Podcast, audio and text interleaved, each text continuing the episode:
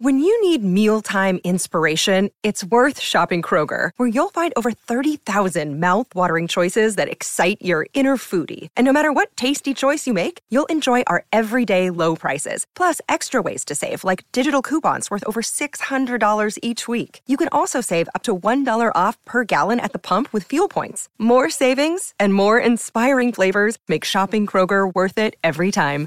Kroger, fresh for everyone. Fuel restrictions apply. You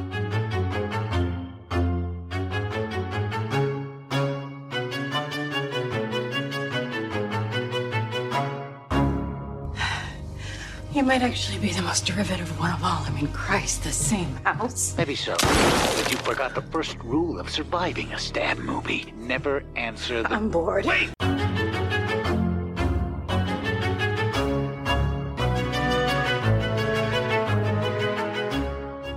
And welcome back to Horror Queers. We're talking origin stories and daddy issues. We're talking sleep tight, try not to bugger each other. And we're talking I'll be closing the outer doors in 15 minutes. I sincerely hope you can make it. And I'm Joe. And I'm Trace, and we're talking self squid baby abortions. Oh boy, the self abortion, one of the two big talking points in this film. I'm interested to know what the other talking point is, but uh, yes, I think you alluded to it last week in the outro. Oh, okay, got it. uh, everyone, we are discussing Ridley Scott's alien prequel thing, Prometheus. Prequel thing. It's You a know- movie. It, it sounds like I don't like this movie. I actually really do like this movie, and um, the, my watch yesterday was the most I have liked this movie out of all like five or six times that I've seen it. Hey, hey, there we go, there we go. And also, Trace, we should note that we are celebrating this movie on this here Alien Day, so look at the timing. Well, and I think we really needed to do this because we did cover Alien Covenant, I want to say two years ago, and we were not Mhm. kind to that movie. So I think we need to talk about the Alien prequel we do like and shower it with some love. Also, check yourself. I like Alien Covenant, I just recognize it has its flaws. Um, it was kind of interesting. I while rewatching this, I kept thinking about Alien Covenant because I forgot a lot about it. And I was like, well, where does it go? Oh Mhm. yeah, that's right. I actually wonder if I would like Covenant more if I double featured it with this film.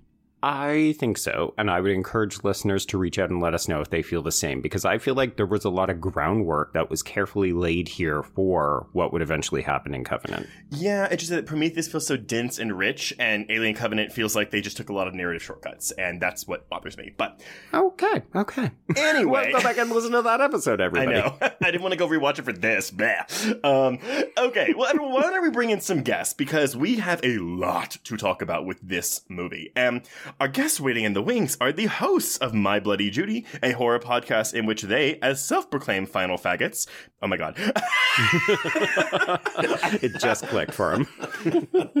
final faggots, discuss all things horror. Please welcome to the stage Ian Carlos Crawford and Zachary Patton Garcia. Hello. Hey, Ooh. we're excited to be here. Welcome to Prometheus. Ooh, Zach, was that the first time we were introduced like that? As I think so. I think felt, so. Felt, that felt weird, right? Yeah. We usually do the introducing. So it's a nice change up. well, welcome, boys. I'm curious. Before we like really dive into this, what what is your connection to this film, or I guess maybe the Alien franchise as a whole? hmm um, so I grew up in the Alien movies because like my dad is obsessed with them, um, and like. Till I've told this story like ten times to Zach, but like my mom will be like, "Oh, Alien and Predator remind me of my my boys when they were kids," and I'm like, you know, like those weren't appropriate movies for me to see. I was terrified. um, and like my parents will be like, "No, we don't like horror," but I'm like, "No, but those are horror movies," and they're like, "No, they're not. Mhm. They're action movies." oh Um, no. yeah. So I'm like, I grew up on horror, and they're like surprised that I like horror. But yeah, I like.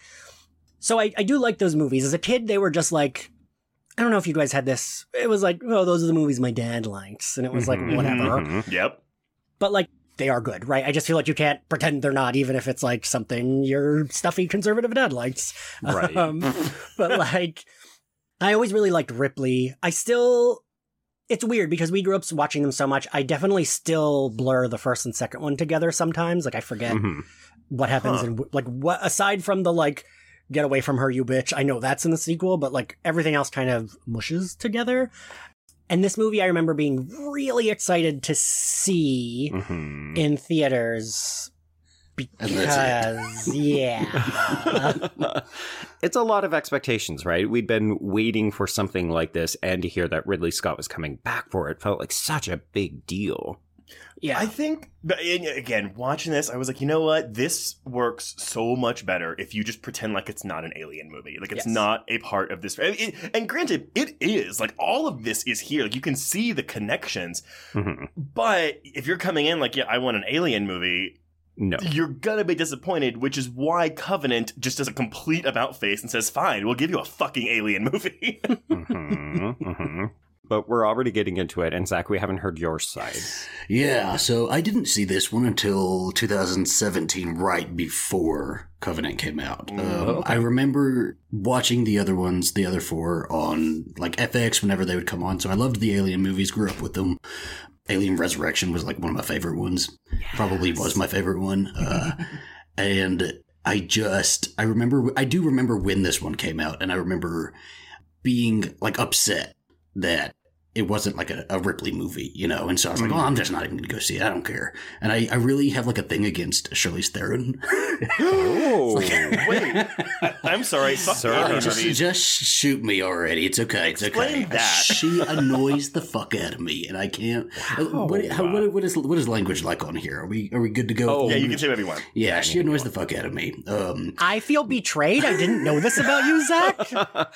we are witnessing the breakup of my bloody Judy now. it might be, it might be a very rare sort of a appearance that that I, I, I like her in. I really like her in Mad Max. Um, I like I love her in Monster, things like that. But uh, I just feel like Charlize Theron does like Charlize Theron way too often, and it it doesn't sit right with me. Uh, you're wrong. You're 100% wrong. Yes, correct. He is incorrect. like, she literally disappears into roles all the time. Everyone's allowed to have an actor that they don't like. That's That's fine. all I came on here to say, and so I'll be making my exit now. And You're uh, entitled to your wrong opinion. That's fine. Um, the she's fine. Whatever, we'll go with that. Um, but anyway, so I, I just I didn't want to see this movie, and so I like skipped it. And then when Covenant was coming back around, my husband was really excited to see it because he loved Prometheus, and so we rewatched the first four.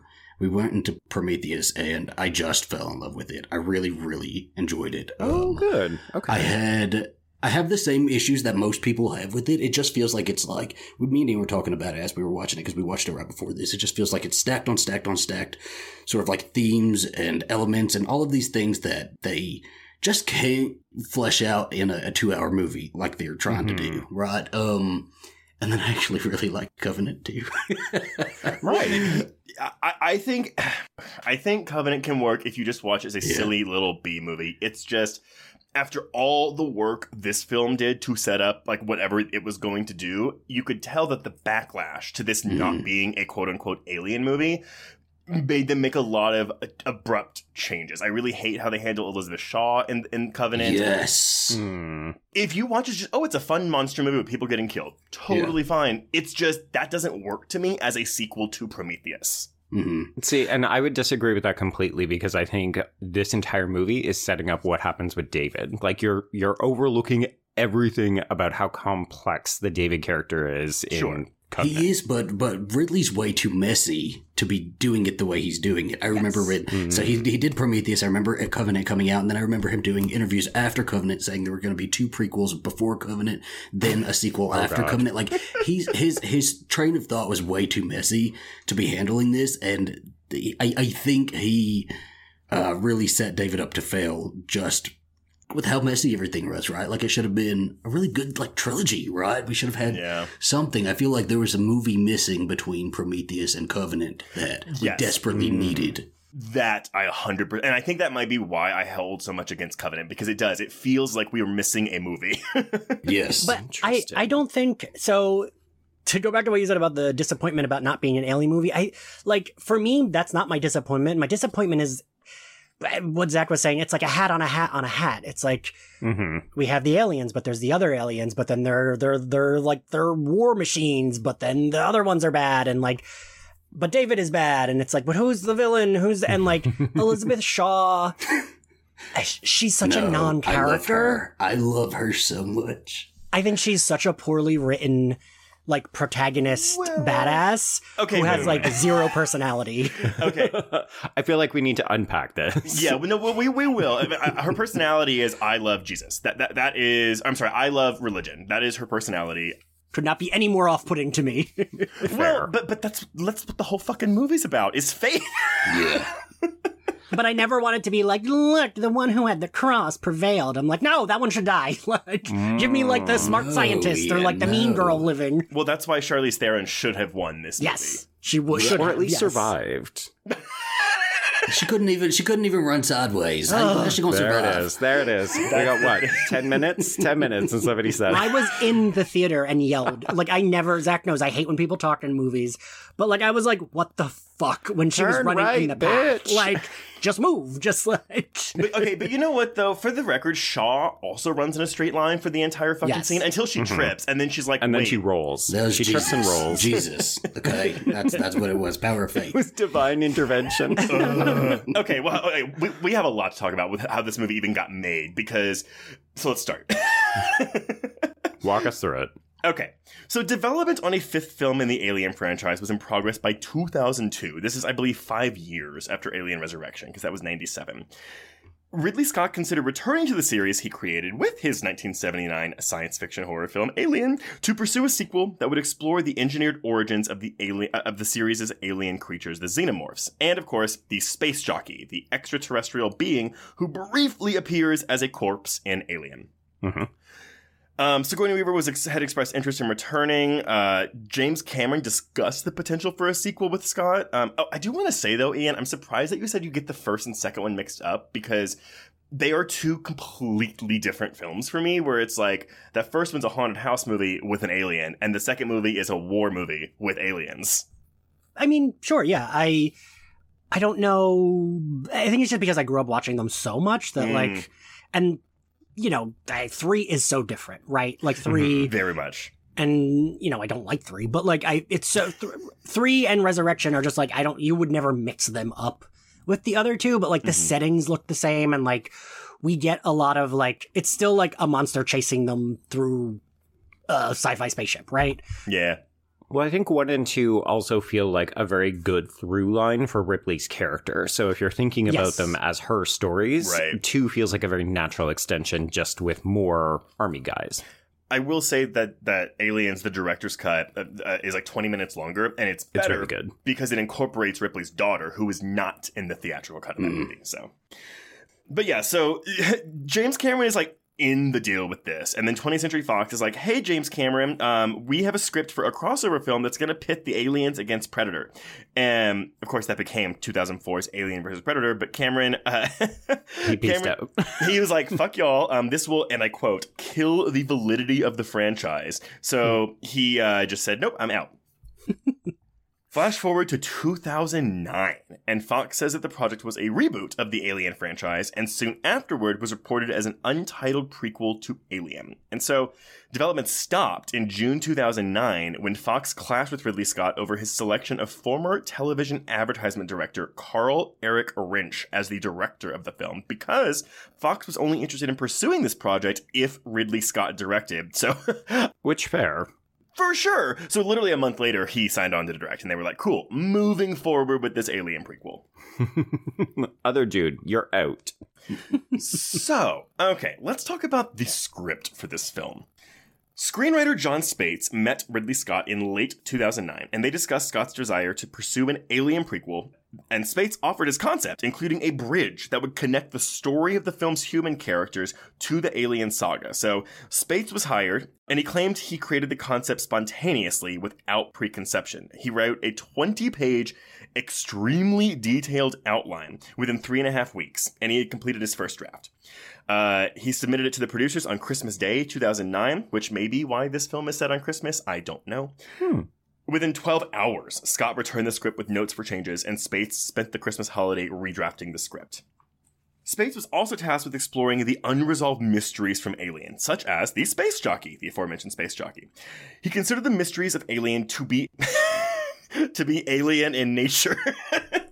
Fair, yes. saying all the mysteries have alien players the exoskeleton nightmare and the elephantine titan that was called the space jockey. So, how do you make anyone care about the events between creatures like this? So his solution was to link the alien mysteries to the past and future of humanity, saying, if that story is somehow ours and deeply enmeshed with the human story, that story changes meaning within our life, things of such significance that we think of our own lives differently. His trouble, though, was that he had issues translating Scott's stylistic visual concepts to text. Um, he periodically constrained some of Scott's ideas, and in fact reminded Scott that in the scene they were discussing, the characters were subject to gravity so as they could not simply float. So there were a lot of things that they weren't working with very well together, and it was a lot of back and forth, which makes sense for the creative process, but hmm But also, you're clapping back against Ridley fucking Scott. Sometimes you need to, yeah. Yeah. Zach's like, Scott is not on top of his shit. He's Zach is very like, I'm still not He's- ready to he's- forgive. No, he has cemented his legacy, but he sometimes sometimes you got to tell the creator, just calm down a little bit. Just a I little say bit. that a lot about David Lynch and Lady Gaga that they would have they would do well with an editor who's just putting his hand on their shoulder saying no. Okay, but now I also want David Lynch and Lady Gaga to collaborate in some capacity. I would love it. with Ridley Scott before he dies. so, by April 2010, the script was on the fourth draft. So, with the director and writer in place, and they were pleased with Spaihts' pitch, Fox scheduled a release date for December of 2011, but this was eventually canceled. In June of 2010, Ridley Scott announced that the script was complete and ready for filming. However, he then contacted Lost creator Damon Lindelof and asked him to review Spaihts' script. And within the hour, a messenger delivered the script to Lindelof and informed him that he would wait outside to return it as soon as Lindelof had finished reading it. Mhm. Jesus. I I don't know why Scott wanted Lindelof so bad. I don't really understand this, but He was It has to really be hot Lost, back then. right? Yeah. I I guess because what Lost, but Lost would have ended I guess right before this. So maybe he had like just gotten Mhm. off and he was like, wait, get get Lindelof before he gets something else. Maybe. And I think Lindelof he had his hand in a lot of shit around this time, Yes. if I recall. yeah, yeah, and he would have probably been an early development of his leftovers TV series actually. Mm. Mm-hmm. But um, Lindelof was unaware of what Scott and the producers liked about Spaihts' existing script and informed them that he found the general concept appealing, but that the story relied too heavily on elements of the Alien films, such as the alien creature's life cycle. As a direct prequel to Alien, the story was shaped to lead into that film's story and to recreate the familiar cues of that series. But Scott wanted to avoid repeating his previous accomplishments, so Lindelof is going there saying, well, if the ending of the film is just going to be the room that John Hurt walks into that's full of alien eggs and alien, there's nothing interesting in that because we know where it's going to end.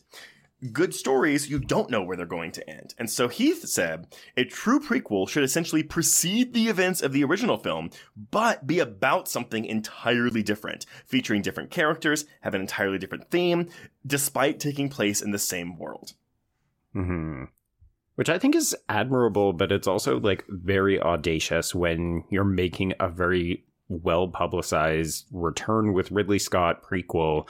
Like they, I think to a certain extent, they shot themselves in the foot. Well, I don't know if you'll remember whenever this was being made, they kept, you know, it started with that, oh, it's an alien prequel. But then they kept walking it back like more and more Mhm. as the release date approached. Like, oh yeah, it is Yep. a prequel, but it's more like it it shares DNA with the Mhm. alien franchise, but it's not Mhm. like a real prequel. Yeah, that like I remember all of that because I, I think when Zach and I started the movie earlier today, I was like, this movie had a lot of rewrites, didn't it? Because I, I felt like it kept we kept hearing news like, ooh, it's gonna come out next year. Ooh, it's gonna come out next year, and then it's like "Mm, maybe two years. Um, and like I don't love. I, I feel like maybe that's what bothers me about the movie is I can feel all of that. It's like the push and pull of like, is this or isn't this an Alien prequel? And it doesn't bother me one way or the other, but like land the plane. And I feel like they don't. And I, I do enjoy this movie. I think this movie is enjoyable, but once I think about the writing, I'm like, do I like this movie? because like the thing I like about it is that it could be it's like in that universe, obviously, because we get the Weyland Corpor- eh, Weyland-Yutani Corporation, but it didn't have to be fully connected. But then the connections feel so weak. I'm like, no, but make them stronger if you're gonna have them there. well, Okay, so going back to what Lindelof said about, you know, like if the movie just ends with the room where John Hurt walks into, in 2011, we did get a prequel to a very iconic horror film that basically does that exact same thing, where it ends where the where the original begins, and that would be The Thing. Hmm You know, I just saw that pop up on Netflix, and I completely forgot that movie existed. But it they just put it up on Netflix, and I was like, oh, maybe I'll actually watch this. Oh, have you never Maybe. seen it? I don't think I have either. the thing with that movie, I actually think it's a fine movie. Like it's nowhere near as good as the first one because they over they went over all their practical effects with CGI, so it all looks like shit. Yeah, it looks bad, and that's the number one thing that people can't really forgive it for. Yes, That's. That's exactly. fair. But th- especially because the original is known for its practical effects, right? Yeah. But that aside, it's Mary Elizabeth Winstead, and it's it's I call it a pre-make because it is a prequel. It deals with the Norwegian crew that the, they're talking about constantly in the original film. Mhm. But it's basically the same movie where the same thing happens to them, and then it ends, you know, where, with the opening credits of the thing, uh, where they're chasing the, the wolf with the helicopter. So it's, I think it's a fun movie, and they make it to the alien spaceship, and they fight with the alien, blah blah blah. blah. But as you said, it's more forgettable. Whereas with Prometheus, I can at least respect their decision to do something wildly different. Mm. And I wish they would have like I wish there would have been more encouragement for them to go full throttle with that instead. Mhm. Because it just I think it would have worked so much better without promise and let people just go into it and explore that world with them, right? Because it's world building in essence, and Mhm. that's so fun, you know, especially for fans of a franchise. Mhm. And if you like, we, we know that they're spaced, right? It's a prequel, so it's like a good amount of time between you know, the first Alien movie and this one. Although it's not that much time, but it's it's still there was there was a lot of room to work without having to be like, okay, well, when's Ripley coming in, right? Right. It was because it was that roundabout talking that really I think probably kept me from going to see it at the theater. Well, and I wonder how much of it was Scott loving Lindelof's ideas and themes and all the Yeah. questions he wanted to ask, and then Fox being like, "But this is an alien movie, Yeah, right?" where the fuck are the aliens? That's how we're selling this film. So, Lindelof said that the other parts of the script were strong enough to survive without the alien hallmarks, such as the alien creature, which he believed had been diluted by the exposure it had received in the, like, what, 20, 30 years since the film's release. hmm He said the producers are just looking for someone to say to them, hey, we don't need the alien stuff in here. It shouldn't be about that. It can be a part of the movie, but it shouldn't be what the movie's about. So he said the film should instead run parallel to the Alien series, and that a sequel to Prometheus would be Prometheus 2 and not Alien. Ha ha ha. Mm. so Lindelof met with producers the following morning and was hired shortly afterward in late 2010. Under Lindelof, the script diverged from Spaihts' Alien prequel into an original creation. So at this point, I think Spaihts was essentially pushed out. Um, Scott and Lindelof worked together five days a week between July and August of 2010 to construct the vision Scott wanted to convey and decide what script changes were needed, including scaling back the alien symbolism and tropes. So, August September, Lindelof is spending five weeks writing his first draft, which he then submitted in mid September. He was inspired by Blade Runner and, of course, Spaihts' script, but he thought it would be possible to combine an alien story of action and horror with the Blade Runner thematic. And again, this is where, like, Zach, it's kind of like, okay, maybe that's one element too many. Mhm. Telling you, the hat on the hat on the hat. We're cooking with every ingredient in the kitchen. he, he just wanted to ask those big questions that are normally posed in science fiction films. So he was leaning more towards the science fiction part of this than the horror part of this, which I, I get. Yeah, and you can see it in the finished film, right? Like it really is philosophical, and I think that's some of the strongest elements of the film. Mm-hmm. I actually, Um, we'll get to it. We'll get to it. I, I actually, I remember walking out of the theater feeling like I had so many unanswered questions, but watching it, I was like, really, most of my questions are answered. It, it just took me a couple watches to figure it out. Hmm. Well, so the problem is though, right? Is your you feel like your questions are answered. You know, they they they do explain a lot in this, but then Ridley Scott's given interviews after and saying and like erasing all of that and saying no, but these weren't those aliens. These aren't those engineers. Those aren't. This isn't that paradise. You know, and and it leaves you with even more questions. So Scott's backtracking, I truly believe, was a direct result of this film's underperformance in America. Hmm. But Well, then he did it again after Covenant. oh, because that film also underperformed. It did, yeah. so he's just. I want to see his like living room wall because you know his ass is just staying up till four a.m. scribbling ideas on the wall, and It just it Like a feel, bad this movie and the next movie feel like that. It feels like so many, so many, so many ideas, and eh, just all over the place. Yeah. hmm Well, so Scott's story concept was partially inspired by Chariots of the Gods, Erich von Däniken's work about the theory of ancient astronauts, which hypothesizes that life on Earth was created by aliens. He also developed the theme that while the human crew is searching for their creators, David, the android, is already among its creators. Scott liked these ideas and further explored them in Lindelof's rewrite. And so for Elizabeth Shaw, Lindelof felt that it was important that she was distinct from Aliens Ripley to avoid inevitable comparisons between the two characters. And so in Spaihts' draft, Shaw was directly responsible for the events of the plot because she wants to seek out potentially dangerous knowledge. As with David, Lindelof expanded this facet of the character during his rewrites, and he spent approximately eight months developing the script, finishing in March 2011, just as filming was about to begin. So there you go, Ian. That's when you look at that timeline, we thought we were going to get that green light in June, and then it takes them almost an entire full year to rewrite it. That that makes I couldn't like remember the exact timeline, but I just I remember like being frustrated that the movie kept Mhm. not coming out.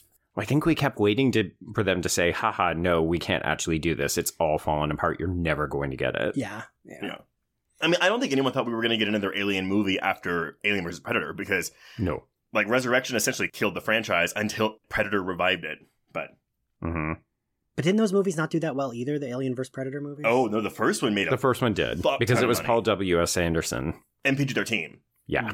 The second one was rated R and flopped because they also released it on Christmas Day. Uh, Requiem, I've only though- seen the first one. I haven't seen the second one. the second one is like critically reviled like it's considered a terrible fucking movie um i actually think it's really fun because alien it's alien versus predator in suburbia like it takes place in a suburban town Oh wait, no, I have seen that. I've, I've seen them both. Then the first one's in like the Antarctic, right? yes it's in uh-huh. the pyramid in the Yeah. I've seen both of them. And when you just said that, I was like, oh wait, I have seen that. it is fun, right? It's not like good, but it's fun. It's, It's- like a yeah, fun yes. horror monster movie. It's just very dark because they didn't have the budget, so they're they're trying to Oh. hide what they can't show. You know, this is I know this doesn't matter, but the thing that sticks out for me in that movie is when the girlfriend dies, and it's so brutal because it's like they're the main couple, and then she just fucking dies. oh yeah because she's likable to- oh yeah yes. again that it's not a good movie but there are some amazing parts in alien Yeah. versus predator requiem like that absolutely like there's a pregnant woman who like a bunch of baby xenomorphs like burst out of her stomach her pregnant belly it is wild oh boy. a kid gets killed in the first scene like oh it's so good Zach, we'll have to watch that together because I feel like you would get a kick out of it. No, I love. I loved. I, I think I did go see the second one on Christmas. No, no so I'm trying to keep quiet because I actually really liked it.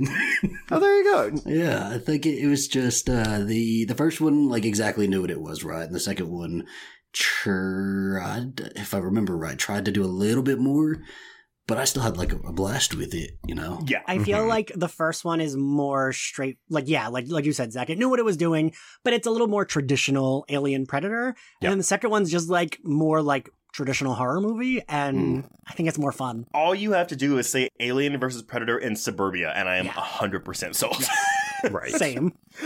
um, but for Prometheus, s- Ridley, oh, this is wild. The gall of this man. He requested a budget of $250 million. Whoa. God. I'm telling you, Scott is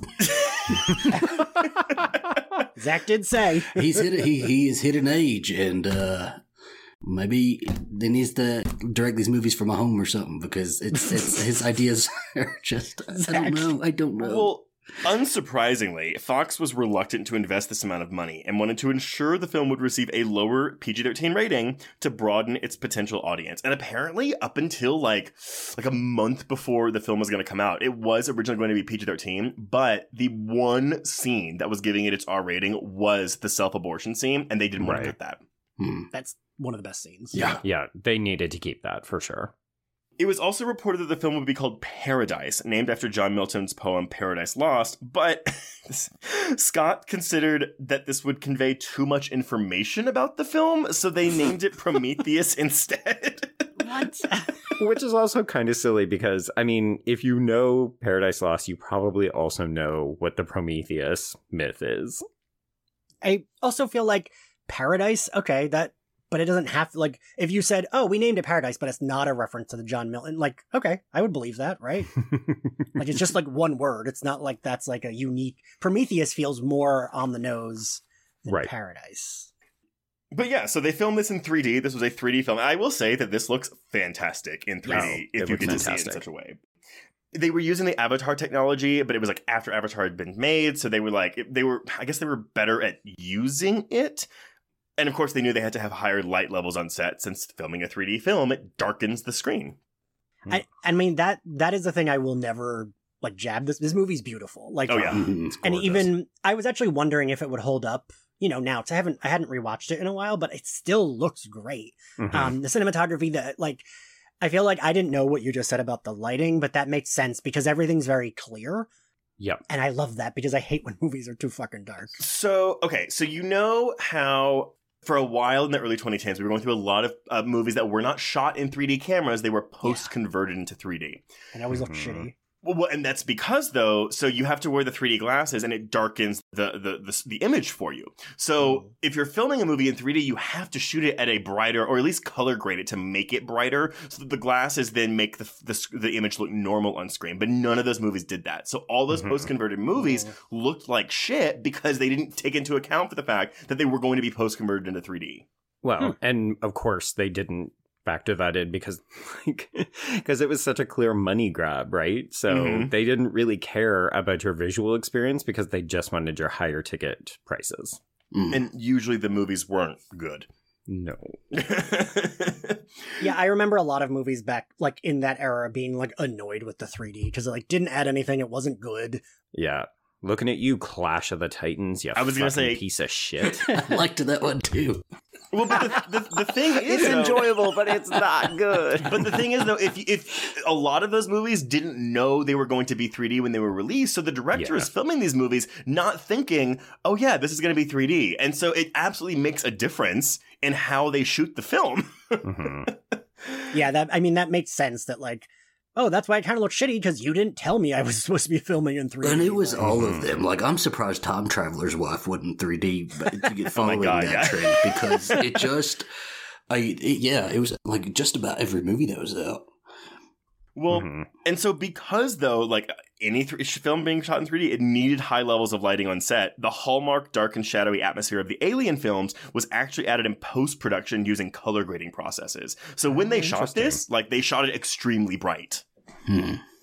and then went back after the fact, which to me seems like it would be easier to do than trying to augment it after Yeah. the fact. Yeah, hundred percent. But anyway, uh, he did, he did not get a two hundred fifty million dollar budget. He got a one hundred and thirty million dollar budget, which even Still that- high.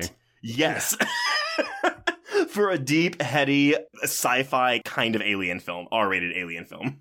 But I think that's why 20th Century Fox said it has to be Ridley Scott because they knew Yeah. that they could hang everything on him. Like he's coming back to the franchise after all this time.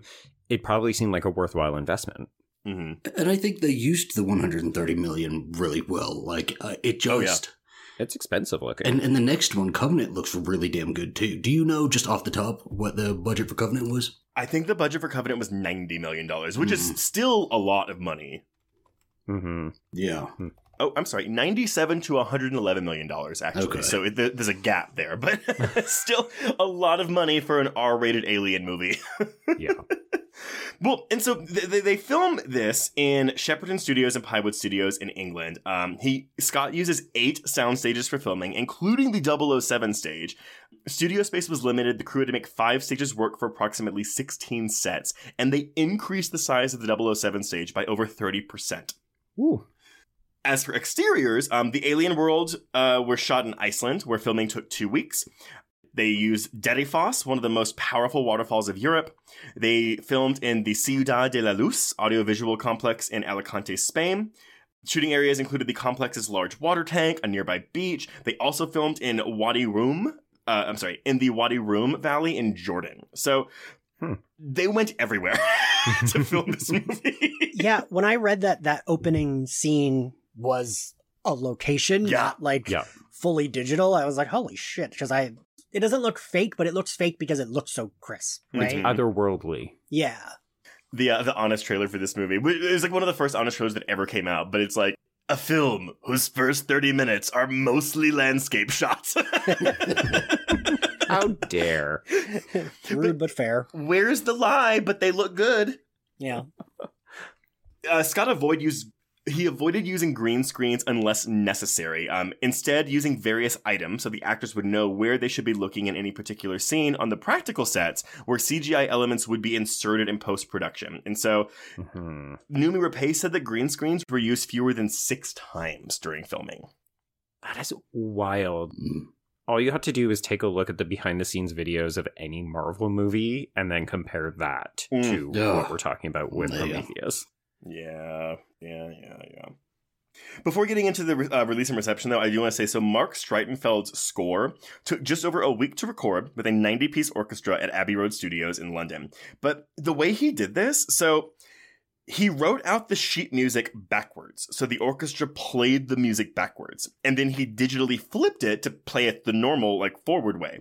So you're hearing the score as it is originally written, the same melody, but with a backward sounding orchestra, which gives it a kind of unusual, unsettling sound. Do you know, Hmm. Zach and I just watched and recorded for The Conjuring. The Oh, okay. music kind of reminded me of The Conjuring. Hmm. Like, especially in the opening when we get like one of the one of the um, scenery shots, and they're mm-hmm. like, ha- there's like a like building tense music musical score, and I, it reminded me of the weird where it sounds like ghosts howling in The Conjuring. It reminded me of that. In, in a similar way, right? Like if the music in The Conjuring does stand in for ghosts, right? This music would stand in for the landscape, and it really does feel like landscape. The landscape Hmm. is a character in the film, just like New York City. Maybe a little bit more of a, a personality or a character than other films. Yes. um, and moving on to that, though, the film actually contains approximately 1,300 digital effect shots. Um, the main effects studio was Moving Picture Company, which produced about 420 of these shots, but several other studios, including, of course, Weta, Fuel VFX, Rising Sun Pictures, Luma Pictures, Lola Visual Effects, and Hammerhead Productions, all produce effect shots for the film. And I didn't.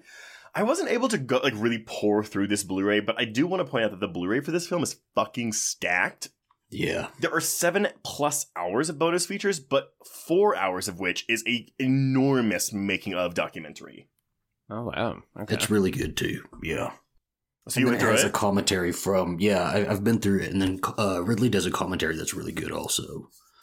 Oh, I wanted to get to that, but I ran out of time. Mm. That's what I want to listen to because I feel like listening. I mean, I, I just listened to his brother um, Tony Scott on his commentary for The Hunger, and so I would love to hear Ridley Scott talk about film to see how they compare. Hmm. Uh, Prometheus was released in the UK on June 1st, 2012, and in North America about a week later, on June 8th, 2012.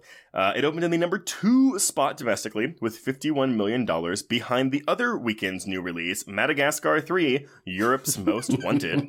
Jesus, something for everyone, right? but here's the thing, though. I mean, that's a pretty good start for this movie. mm-hmm. With this $130 million budget, it went on to gross 126.4 million domestically, so it did not make its money back here, Mm-hmm. and $277 million internationally for a worldwide gross of $403.3 million. So it, it was still slightly profitable when you Yeah. took the international numbers into account. I think they had to bank on that. Like they knew that that was going to be where it broke even. hmm Hmm. I mean, honestly, to me, it's shocking they gave Alien Covenant $100 million after the performance of this movie. Yeah, but I think they thought they had a slam dunk because they were giving people what they wanted. Yeah. It's so wild too, though, because 400 million, that's a lot, you know? I Mhm. mean, Mhm. it, and, and it's the same thing with James Cameron, him saying he's got to make a, what, what was it? Two, two billion to, Yeah. to break even. Which no one thought that movie was going to do that. Well, maybe that's what Ridley Scott should have been doing is saying, we got to hit a billion, y'all. It's just got to be a billion. And maybe they're doing it. We really had to talk up the financials, folks. If you want another one, you got to give me two billion here. That's in the trailer. This movie will only get a sequel if it makes $2 billion. Listen, So Sigourney's see it. waiting for the billion dollar mark, guys. Come on. Money, money. We can make it work. Oh, here's the thing. Do you think if they had have gotten James Cameron back, that they would have brought Ridley back in for a cameo because he has that fucking connection, right? Man, I'm telling you right now, if James Cameron came back, if he if he gave up on Avatar and came back and made a fucking alien movie again, Mm, I would be so happy about that. it'd be wild. Hmm. But nevertheless, critically, eh, Prometheus did get a mostly positive reception. We're looking at a 73% on Rotten Tomatoes with an average score of 7 out of 10. And Letterboxd users have awarded a slightly lower score of 6.4 out of 10. And I won't go through the reception because I feel like we're going to have, we're going to cover all those bases when we talk about it. Mm-hmm. But that's it, Joe. What's Prometheus right. about? All right, let's dig in, folks. So we open with sweeping views of an empty planet Earth, and it's interesting, uh, Ian, that you said it sounded kind of like The Conjuring because I wrote a vaguely Star Trekian score. Hmm. yeah, it, it, it reads sci fi epic to me, which Mhm. makes sense, obviously. Which given makes the sense, fact- yeah. So we see a spaceship hover over a waterfall, and Sacrifice Engineer, who is played by Daniel James, disrobes and he drinks from a cup. We then get to watch his body disintegrate as his DNA literally breaks apart. We get to see this in close up CGI. And then his corpse plummets into the water and the cells rearrange to signal the birth of humanity as we fade into the title card. I do think it's interesting that this movie immediately disregards evolution. Yeah. Okay. yes. That's that's we like my go. my first issue with the movie is like then that doesn't fucking matter. Like, But that's not that's not as cinematic. Like this is this in, intro is so cinematic and it's so intriguing and it just plays with the whole idea of creator and creation. Uh, Like Mhm. what, what, what, what are you gonna what are you gonna put in the opening of this movie? Like two planets colliding and and you know Yeah. all of that. It just but I don't think. as- But like, okay, then put a kangaroo jumping over a jump rope. I don't know. It doesn't matter. Like well, it doesn't. be in the third one. You know, like it's not like you're seeing it. and You're like, wow, the creation. You're just like, wow, that alien disintegrated in water. No, I know. was thinking, wow, the creation. Well, Ian, t- t- t- I will side with you. I actually I, I didn't know what this was the first time I saw Mhm. this movie, and it, I, I, but but at the same time, it, that's okay because I know what it is now. Yeah, yeah. Well, I think that's that's the thing, right? They're trying to create a sense of mystery and wonder, and then as an audience member, we have to trust that they will give us answers about who is this, why does this matter. I think they thought we would recognize that this character looks kind of like what the space jockey looked like, at least in size and stature. yeah. Hmm. Yeah. I don't know that any of us got it initially. It, No. it definitely is like, oh, I'll get that on round two, maybe. I will say, to be fair, even though I to like knock myself, to be fair, I like even though I've seen those movies so many times, I fucking completely forgot. Like when I was watching it, I was like, oh, I don't know, like I didn't remember the space. this is how the movie opens? Right. I think it's because we're so used to opening in space, right? No, no. And this is a really good one, right? It's it's you get all your land landscape shots, and then does the camera pans up the waterfall, right? And then we see Mhm. The shot of him stand or the no, he's not even standing there yet. It's just the the ship in the sky. Mm-hmm. Yeah, because we because it leaves him behind. Yeah, and I, I think that was that alone right there, like just had me hooked. I mean, when we get to like you know, what- well, never mind. You know what? Fuck it. Sorry. We'll get we'll get there because that's when the answers start coming out. But I I love the answers because they're so negative. They're so nihilistic, It's true. This is a very fatalistic movie. fatalistic. There you go. Thank you. okay, so after the title card, we jump ahead, or, well, yeah, I guess it's ahead in the chronology of the film, but backwards in the alien timeline. Yes. Ooh, boy, mental gymnastics there. It is 2089 in Scotland, and we are with Dr. Elizabeth Shaw, played by Noomi Rapace in her English language debut. Am I getting that right? Ooh, I don't. Or was she in that, um, ooh, Guy Ritchie shit? Never Wow. mind. I'm, I'll cut it out. Because part of me was like, I, I remember her getting criticisms, and I was like, is it a phonetic English thing? Because I know that she learned English for one of the movies, but I think it was the the Guy Ritchie. Uh, Oh, Sherlock Holmes. Oh my god, yeah. Mm-hmm. Honestly, I keep forgetting. So Sherlock Holmes came out the year before this came out.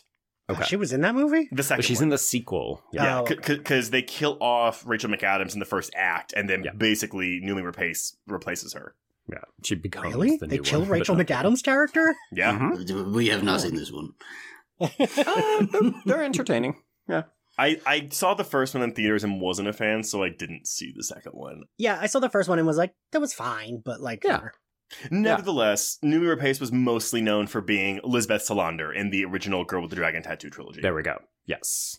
So we see her and her boyfriend, Dr. Charlie Holloway, who is played by Logan Marshall Green. So, Trace, this is our second Logan Marshall Green film of the year.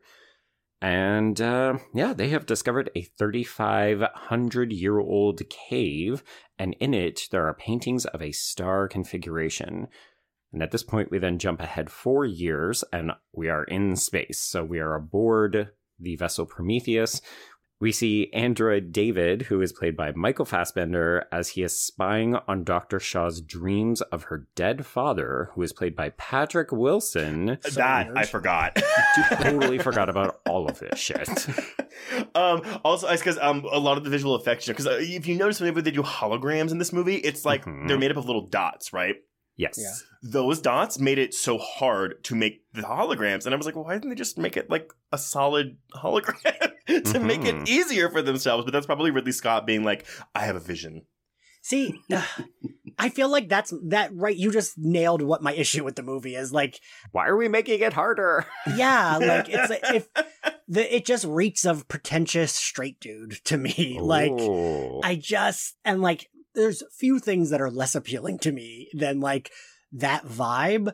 I went to grad school and got an MFA. I dealt with those straight guys all the time and I just like the moment something feels like pretentious straight guy, I'm like Bleh. so it, it it's impressive that I do still enjoy this movie. But like so the reason I don't like the beginning is because and Zach pointed this out when we were watching it, Noomi Rapace is like, oh, that sketch means we have to find them. What?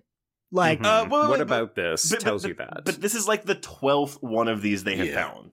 but there's nothing that's like I don't know. It just is like a stupid sketch on a cave, and for us to breeze by that, but then we like pause on the weird alien, like drinking the acid juice and jumping in the waterfall. Like it's it for me. Like the pacing there is like, well, we gotta balance this out. Like, couldn't we have like, you know? I wonder if, uh, honestly, if you if you watch this movie as almost like a fable or like a Greek myth, if it Mm. maybe is because then the characters' stupid decisions like make they don't bother me as much. I'm like, well, this is really like, especially if we're going into religion, like we're watching almost a religious fable here. Right. Maybe this would work better if it was directed by Darren Aronofsky, who is legitimate asshole. It, it could have been worse, Ian. It could have been worse. I mean, also we're placing a lot of blame on Scott when again, I, I, I I'd say blame. I like this is a four out of five movie for me, but a lot of I think Scott's pretension, as you're saying, Ian, is coming from the fact that he has This made is a his script. baby. Well, it's coming from Lindelof. Lindelof and his lofty ideas and questions without answers are is what Scott is interested in in this movie. yeah, I don't know if I would buy pretentious straight guy from Scott, but no, I don't know about straight guy because he does. A, he's done a lot of like queer coded projects, right? And this Gladiator. yeah, Mhm. just just one to say. Um, and I think this one fits in there. I don't know. I don't know if I would say pretentious straight guy. Would you prefer? I, I pretentious think I gay guy? understand what Ian's saying. It's Yeah. it's a vibe. It's not necessarily that this movie is straight. Like we're going to talk Yes. about some weird queerness in Hmm. this movie, a little bit more subtle than Alien Covenant, which actually has that queer couple in it. Well, Kind of. in front her because it's still secondary. But I think what some people struggle with with this film and other films like it is that it can take itself very seriously. Like I think we've described this as, you know, it's heady, it's philosophical, and I think sometimes it feels like the film wants to play fast and loose with its own mythology so that Mm. it can stand on a soapbox and be like, "Look at how smart I am." Yes, yes, that very hundred percent that, and like, I feel like Zach's probably tired of hearing me say this because I say it all the like. I hate when something's, I hate when something's telling me it's smart. Just show me you're Ah, smart. See, uh, Mm. I, I, I guess ever since I've actually started like writing film reviews, I've become way less inclined to call something pretentious. Um, if only because I mean, look, I, I, I do. I've been writing film reviews for like ten years. well, uh, okay, so for me personally, what I'm saying is. I think that Ridley Scott is a smart man. I don't think he is showing off, look how smart I am in this movie. I think he is genuinely interested and fascinated by everything he is Mhm. putting on screen here. He is just not telling it in the best way to make it very easily digestible. And I think that that is what it makes people quick to jump to pretentious when they're like, oh, I, I don't understand this, therefore it's pretentious. And I'm not saying that's what you're doing, Ian. I'm just, I always feel like if I call something pretentious, it's like code for I don't understand this. Well, that's not what I use it for. I think, Zach, you were the one who said initially out the top that you felt like this movie didn't have enough time to thoroughly explore Mhm. everything it wanted to do.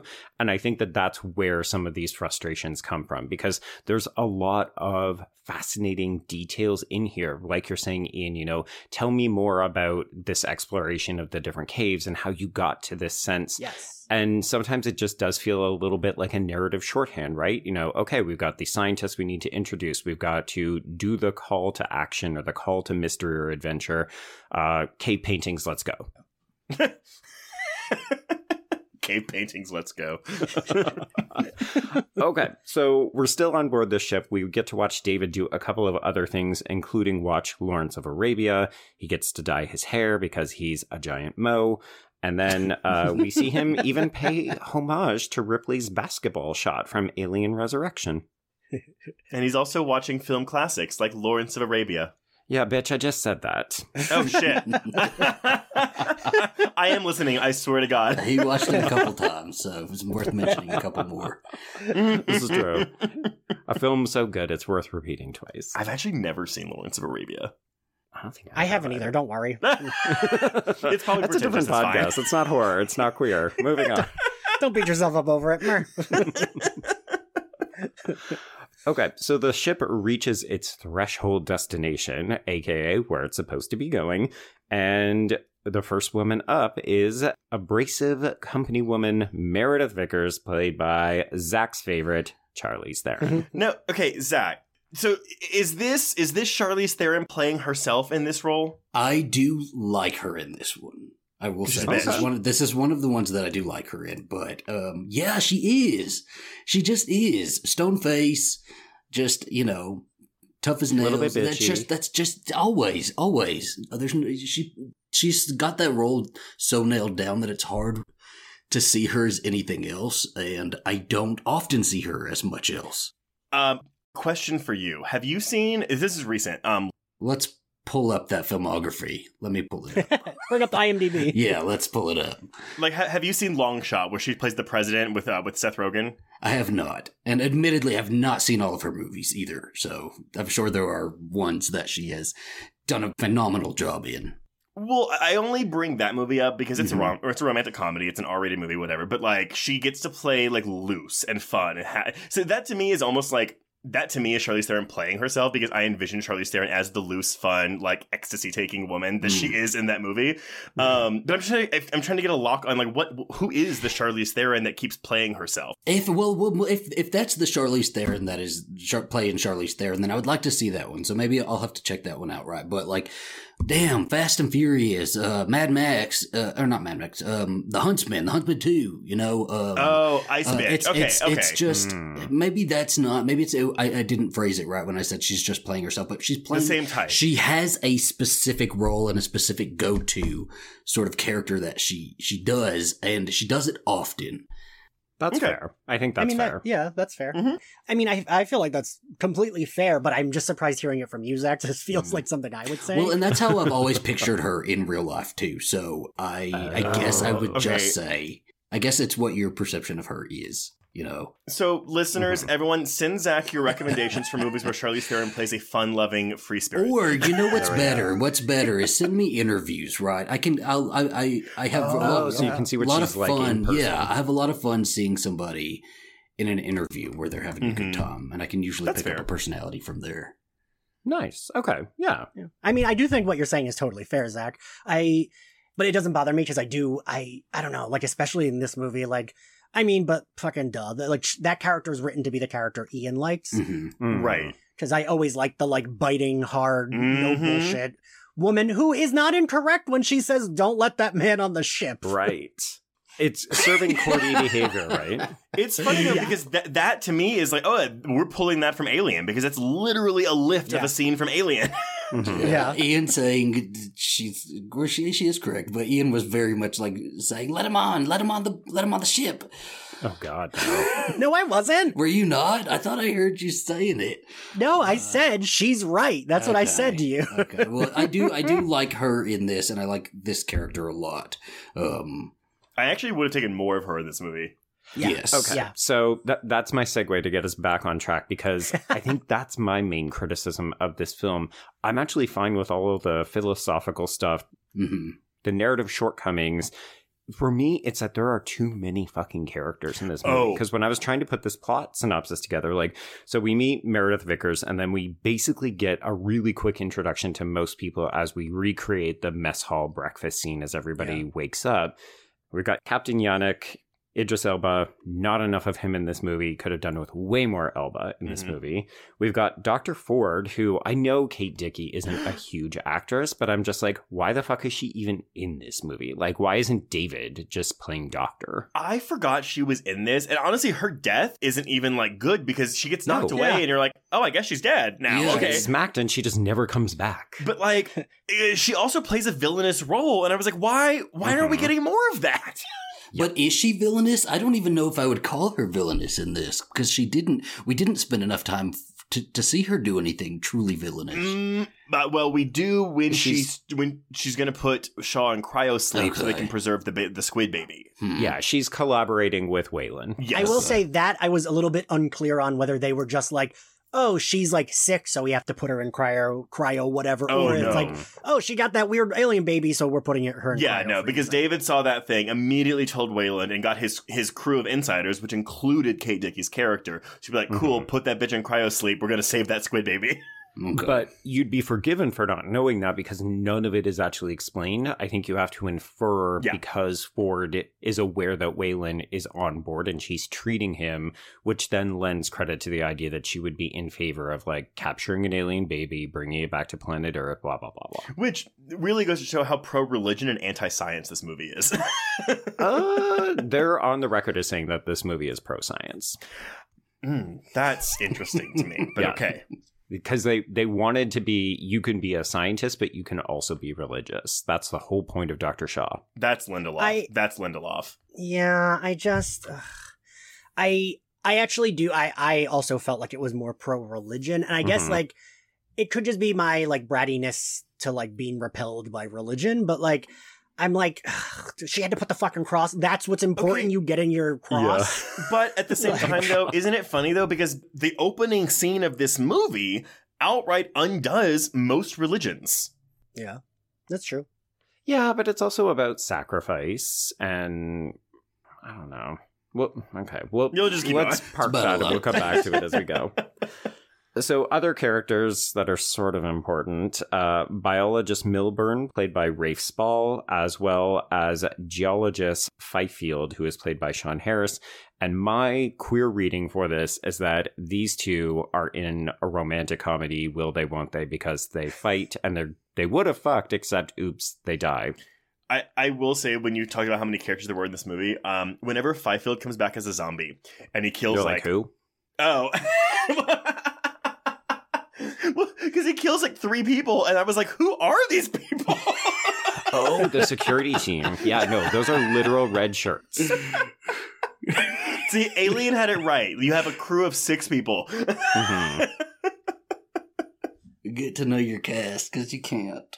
Because even in the final scene, when Janek is like, I'm going to murder myself to blow up this alien spaceship, and there's two pilots, and it's like, one of them is Benedict Wong. And yet, yeah, I defy you. Tell me that character's name. I forgot he was in this movie. I so was like, Zach, is that Wong from Doctor Strange? And it's such a heroic moment, but I don't know how they would mentally get there where they'd be like, I'll go down with you, Captain. Right? Like we didn't see Yeah. any anything. um, I Although- think it's uh, no. I think for me, it's like, oh, we're already this far away from Earth. It's gonna Yes. be such a long drive back. Honestly, I might as well kill myself. I'm tired. I thought it as like, well, we're gonna die anyway. Like if we don't do this, we'll die.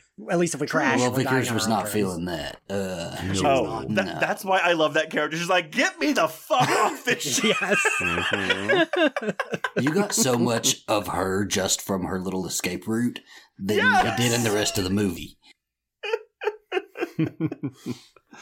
Okay, so we get a terse introduction, and Vickers opens this show. So this kind of lays out some exposition about what exactly we're doing on the Prometheus, where we're going, and so on. So we get a hologram of Weyland, who is played by Guy Pearce in old age drag makeup. And he reveals that, yes, David is an android. He is interested in life after death and the big questions of the universe. And then he basically says, Take it away, Shaw and Holloway. so they come up and they do this spiel about how we found 12 different cave paintings from very different times and they all seem to have the same thing.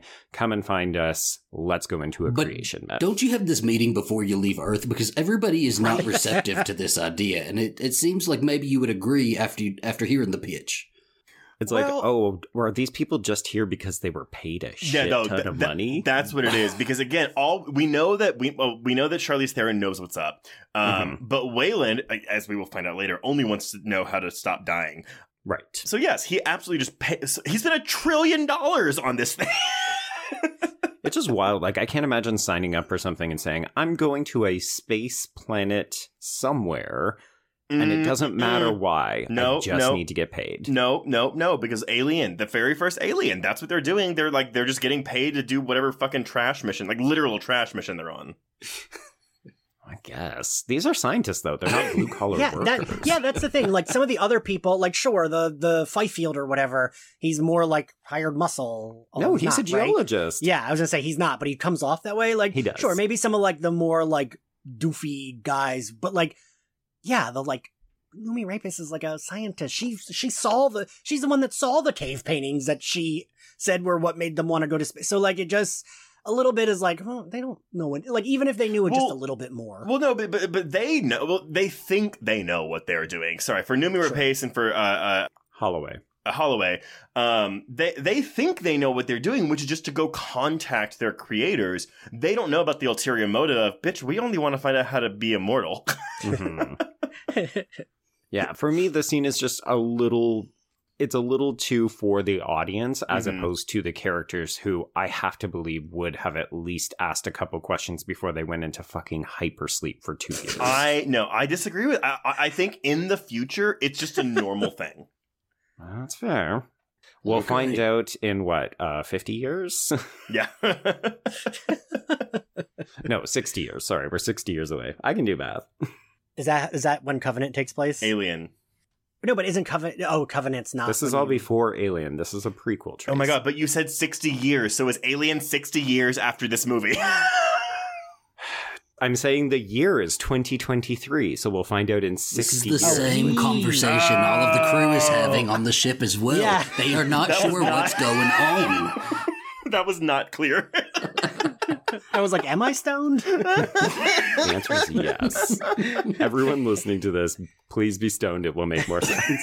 I think, uh, but to answer your question, Ian, I think that Alien Covenant takes place four years after this. Um, Okay. Alien, by the way, takes place in twenty one twenty two.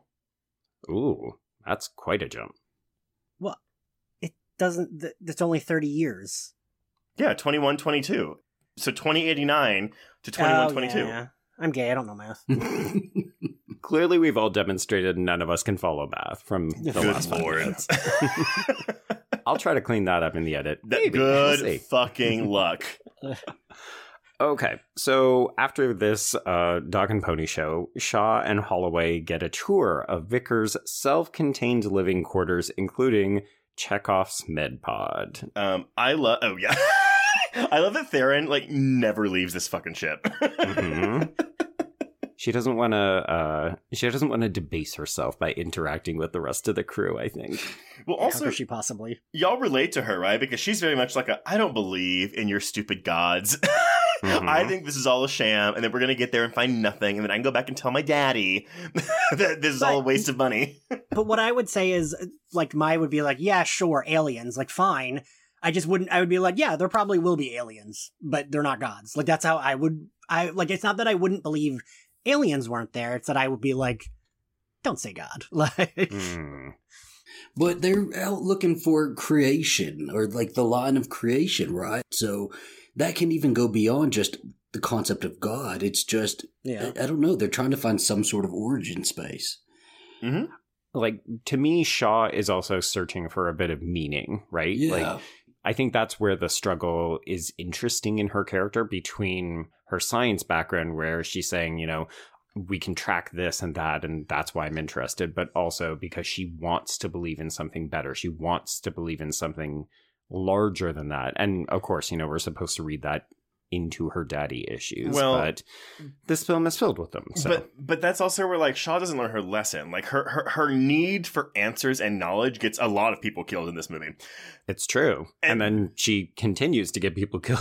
And and then she ends the movie with like instead of like oh I could go home or I could go to the home plan and ask them why did they want to kill us and Mhm. like bitch did you not live through this movie? Yes. No, but she's already that far in, right? Like she's already sent the Sure. signal She's saying that committed. the the ship and the crew are all gone, you know, and she's not coming back. It's just why go back? You're that far anyway, and you have it's this this David who can get you to where you need to go. Because Mhm. she saw that the aliens just kill everyone, so you know they're not going to be like, "Yes, let's sit down and talk about this." They're going to fucking kill you. But but I guess She in has her to believe, mind though, though, Ian. She has to believe something will change. Yeah. Exactly. That's exactly the problem. No, but I like that. I like that Yeah. the, the the need to believe in something, right? Like I do st- think of Shaw as somebody who, yes, wears the cross, calls it God, but is is also open to whatever the truth is going to be. She just needs to believe in something, right? Well, and that's why, Ian, I, I- will combat you on Shaw being like a one dimensional character. I mean, I, I made a joke that was like her her character trait is that she's religious, she loves God, she loves Jesus, whatever. But while I don't agree with Shaw's like ideologies, I do find her a fascinating character and very flawed because she will do whatever it takes, including many stupid things, to get Mhm. an- the answer she seeks, which. You know, I, I think that's what a lot of people who are very religious, you know, they they want those Yeah. answers. It's comforting, right? And so when she is faced with the reality of what the engineers are in this movie, it That's why she has to keep pushing It because she her, can't yeah. accept it. yeah, absolutely. So I, I don't agree with her ideologies, but I, I find it fascinating because I, I I know people like her. Mhm. I just like you guys saying like she's already in it so far, and I just like I do get what you're saying, but for me, I'm like, yeah, and everyone mm. died. Like, why would I be like, Who is Right. she well, going it'll back work out for, for me though? this time. You know, Yeah, Like, everyone everyone she knows is dead. well, but she only she doesn't have any like. There's no other family. That was just her like. just from what we know, let's just say, just from what we know, all of the all of her Yeah. research has consumed her, and it was her and her man both doing the same research. Her dad's did. I don't know if she did have much, or I don't read it that she had much of a life outside of this. Yeah. right. At the end of the day, Ian, like, like even though I, I I get where you're coming from, I buy based on what we know about Elizabeth Shaw. I buy every single decision she makes in this movie based on the information this film gives us about her. hmm I love her. I will always defend her. Okay, so I'm going to name the pilots just because they do pop back up at the end. So uh, we have Chance and Ravel, and that would be Emun Elliott as well as Benedict Wong. So they're offering statistics about how inhospitable the planet is, and this will become important once we get inside the pyramid.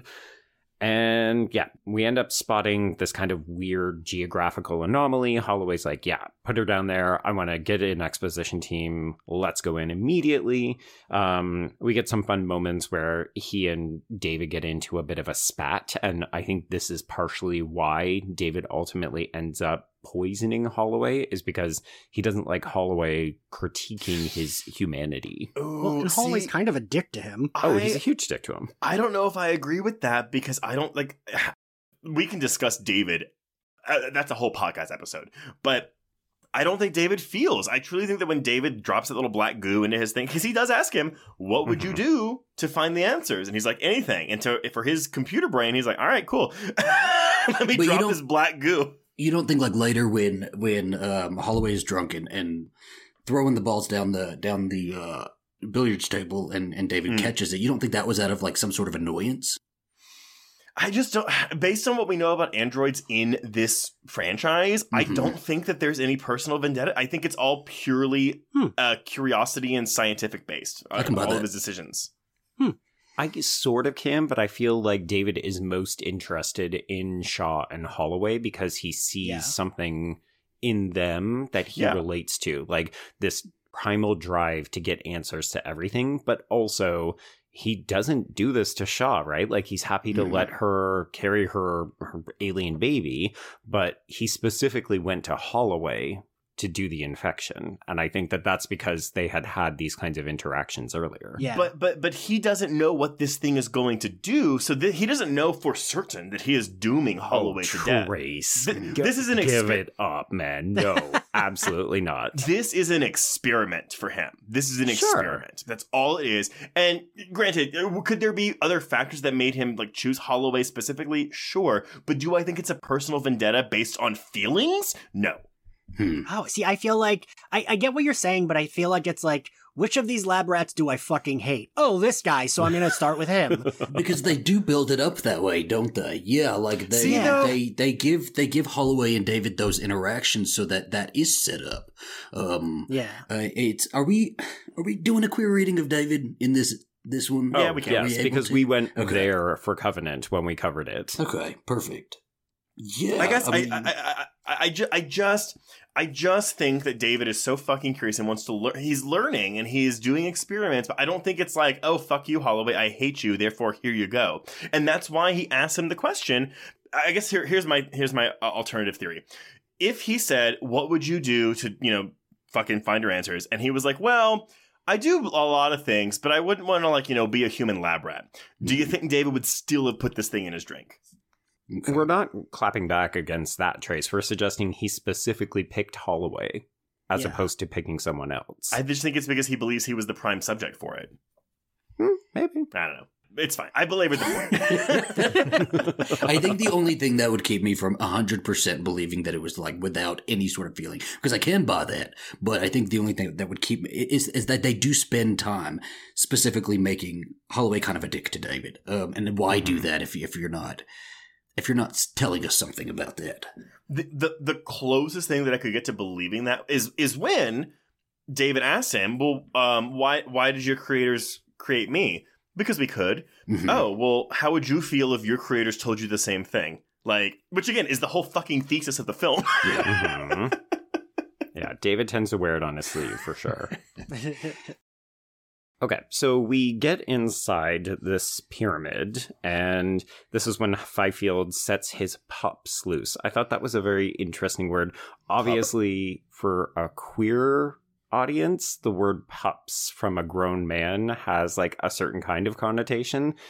Obviously, in this case, I think the film is just saying, like, oh, I'm letting the dogs out so that we can map the interior of this installation, building, whatever you want to call it. We're just missing the pup masks and the collars. There we go.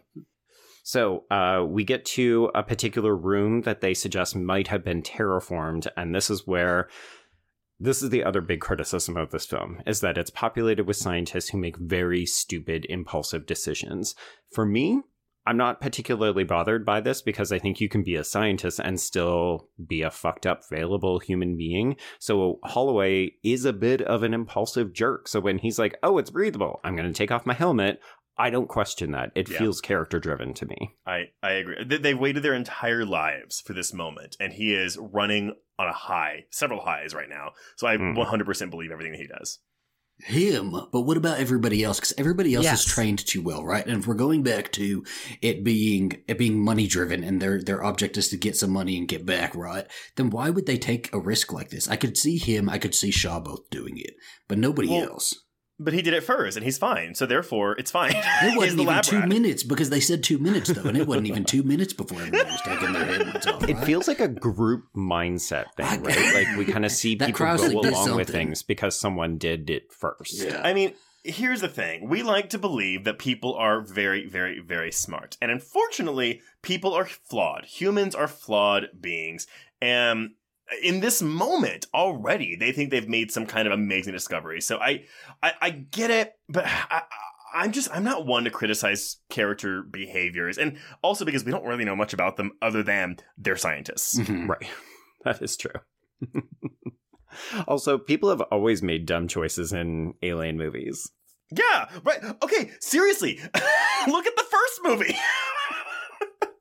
I, I think like normally I do agree with you. It doesn't normally bother me. Like in horror movies, I'm like, yeah, if you're panicking, like not everyone is like thinking clearly, Right. Mhm. but it does bother me in this. This is like maybe one of the only movies that it does bother me because it just feels, it just feels a little too stupid. Well, it's because what y'all Right. were saying earlier. This movie is trying to be smarter than your Yes. your Well, just horror right. movie, right? So then, how do you feel about John Hurt putting his fucking face in an open egg sack in that first movie? but at least that's like he's not doing it like he he look I'm gonna put the stupid egg sack on my. He's like looking at it. I don't know. He's like trying to like inspect it. Oh, okay, so so so so when Milburn tries to touch the clearly dangerous alien snake later in this movie, that's fine because it's the same thing as what John Hurt's doing in that first movie. no, it's terrible. Don't do that. Which I feel is like that's the hardest one to get behind. You're just like Milburn, buddy. I also can like very much forgive all of these like stupid behaviors. Like I like to rag on them and and they're fun to just point out, but I I hmm. that that will not hold me up. You know. Well, and so that's again the the one really good point the honest trailer for this movie points out is where they're like, and a scientist who is terrified of a ten thousand year old dead alien corpse wants to touch this clearly dangerous alien snake.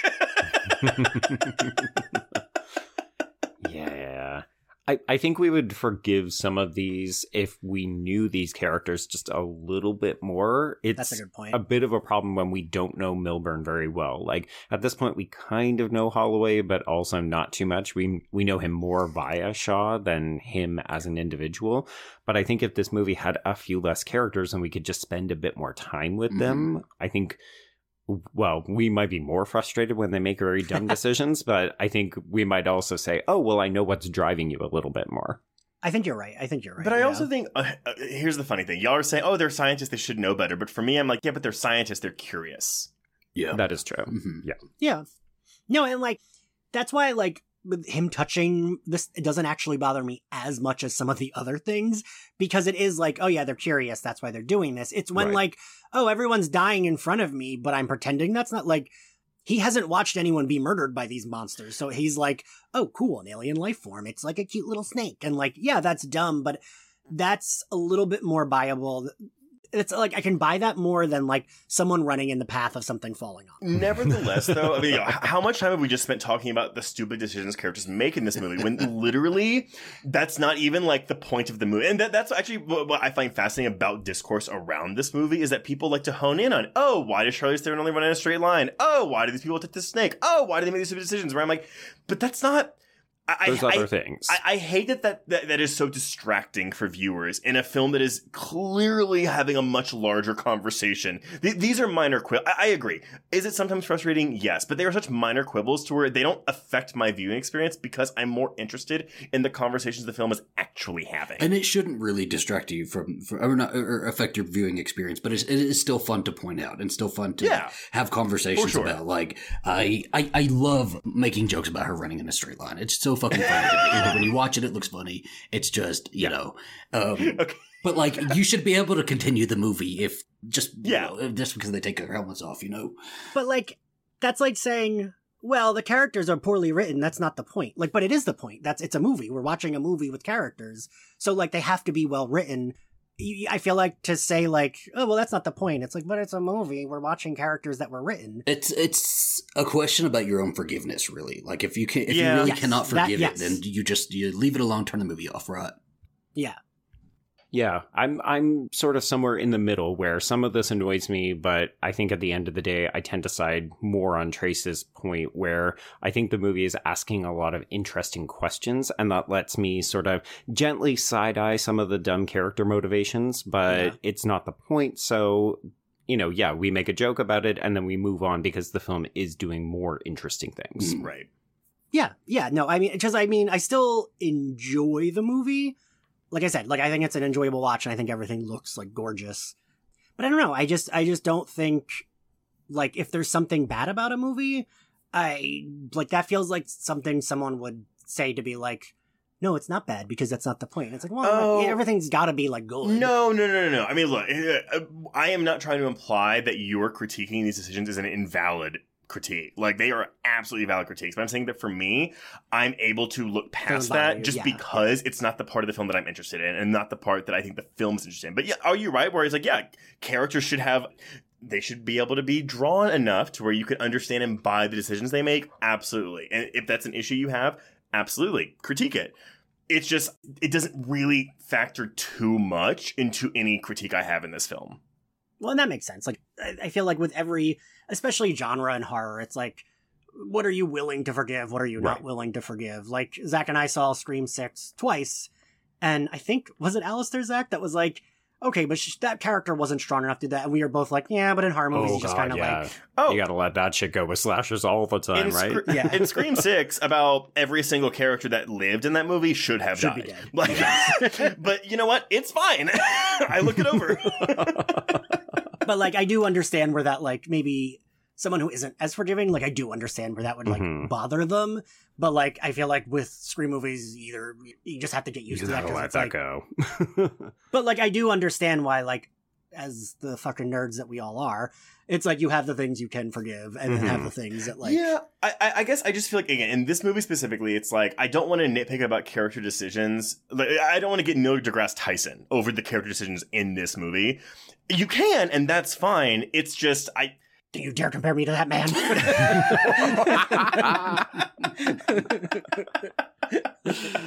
Anyway, okay.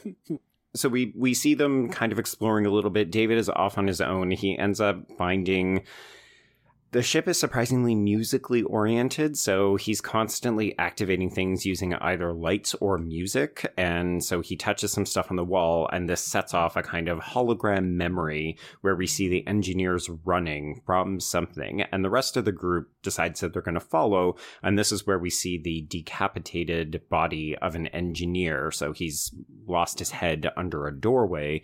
And this sends the film in sort of two different directions. So Fifield and Milburn decide they're out and they are going to go back to the ship. There's some continuity issues with why they don't get back to the ship in time before the storm comes, but the others press on and they find a tomb full of sweating canisters all lined up in front of this giant human like face statue. It's okay. I know I'm jumping ahead a little bit, but I, I, so much of my issues with the first time I watched this movie was because you know I was born and raised Catholic, and I'm not Catholic anymore, but I still like have religious proclivities. I hope I didn't. I didn't mean. I didn't. I hope I like. I didn't mean to like offend you. If that. Oh, I didn't you mean have to not. like. Oh god, no, Okay, no, no, no, okay, no! I don't give a okay. fuck. Um, I, I, I'm agnostic now, but like, I. Okay. But the thing was that so much of my issue with this movie when I first watched was I refused to believe the engineers were actually like quote unquote bad beings Oh. that wanted Okay. to destroy humanity. Because again, born and raised Catholic, I'm like, God doesn't do that. Like the creators of Oh. mankind don't want to hurt us. And so that's why I identify with Elizabeth Shaw so much, because even though I don't maintain a lot of my Catholic beliefs anymore, I feel the same way she does. Where I'm like, well, why the fuck did you create us? Mhm. and why do you hate us? Why do you want to destroy Like, us now? What did we do? And uh, granted, you go on Twitter for two minutes, you understand why people want to destroy us. but but but that's I guess that's why yeah I, I relate so much. And I I was so confused on a first watch because I was like, wait wait wait, this movie is positing that mankind's creators are a fuck ups, horrible human beings. All- Even the the idea that they made this weapon of mass destruction and lost control of it. It's like, well, God doesn't do that. That God doesn't lose control. So I don't know. I, I- that, that's why I, the more I watch, this, the more fascinated I am by it. So, did you not like it like when you first watched it, or like that just bothered you, but you still liked it? It wasn't a bothersome effect. It was more so I was, I You was were confronted. I was at a crossroad. I didn't know what to think Mhm. because I was like, I was confused when it ended because I was like, wait, what? God is evil?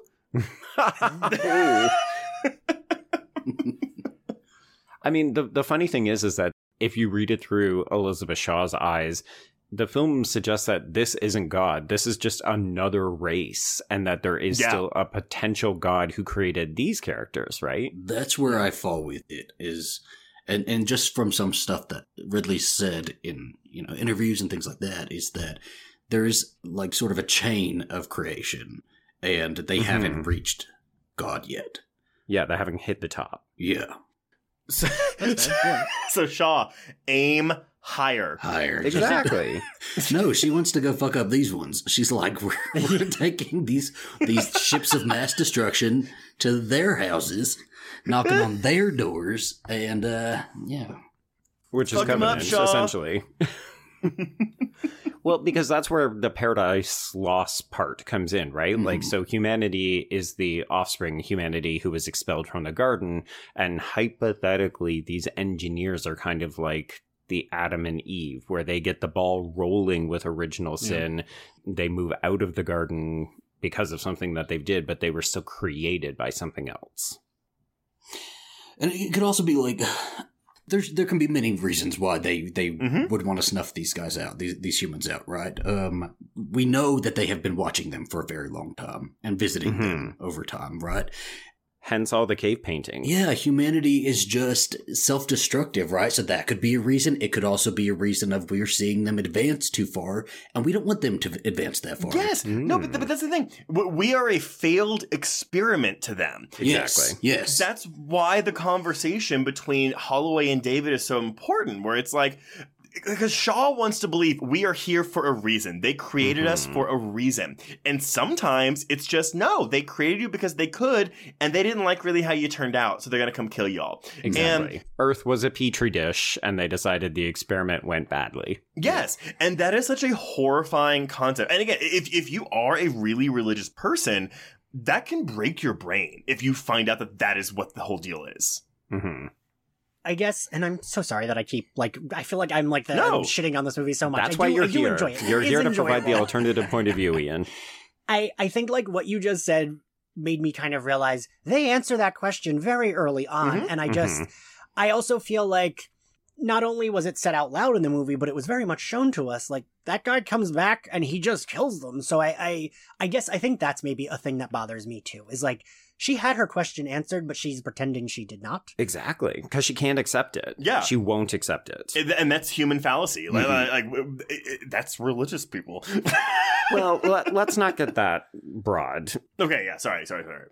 I think part of this is that the religion definitely plays an aspect, particularly in the Shaw character. But this movie is also generally about human hubris. Like we Yes. we dare to think that we deserve to conquer the stars, that we have all of the answers because we are scientists and so on. Like these people shouldn't fucking be here because they don't know what they're doing. And that's another reason why I accept all of their really illogical decisions because I'm like, you are so proud and entitled because you think that you are at the top of the food chain.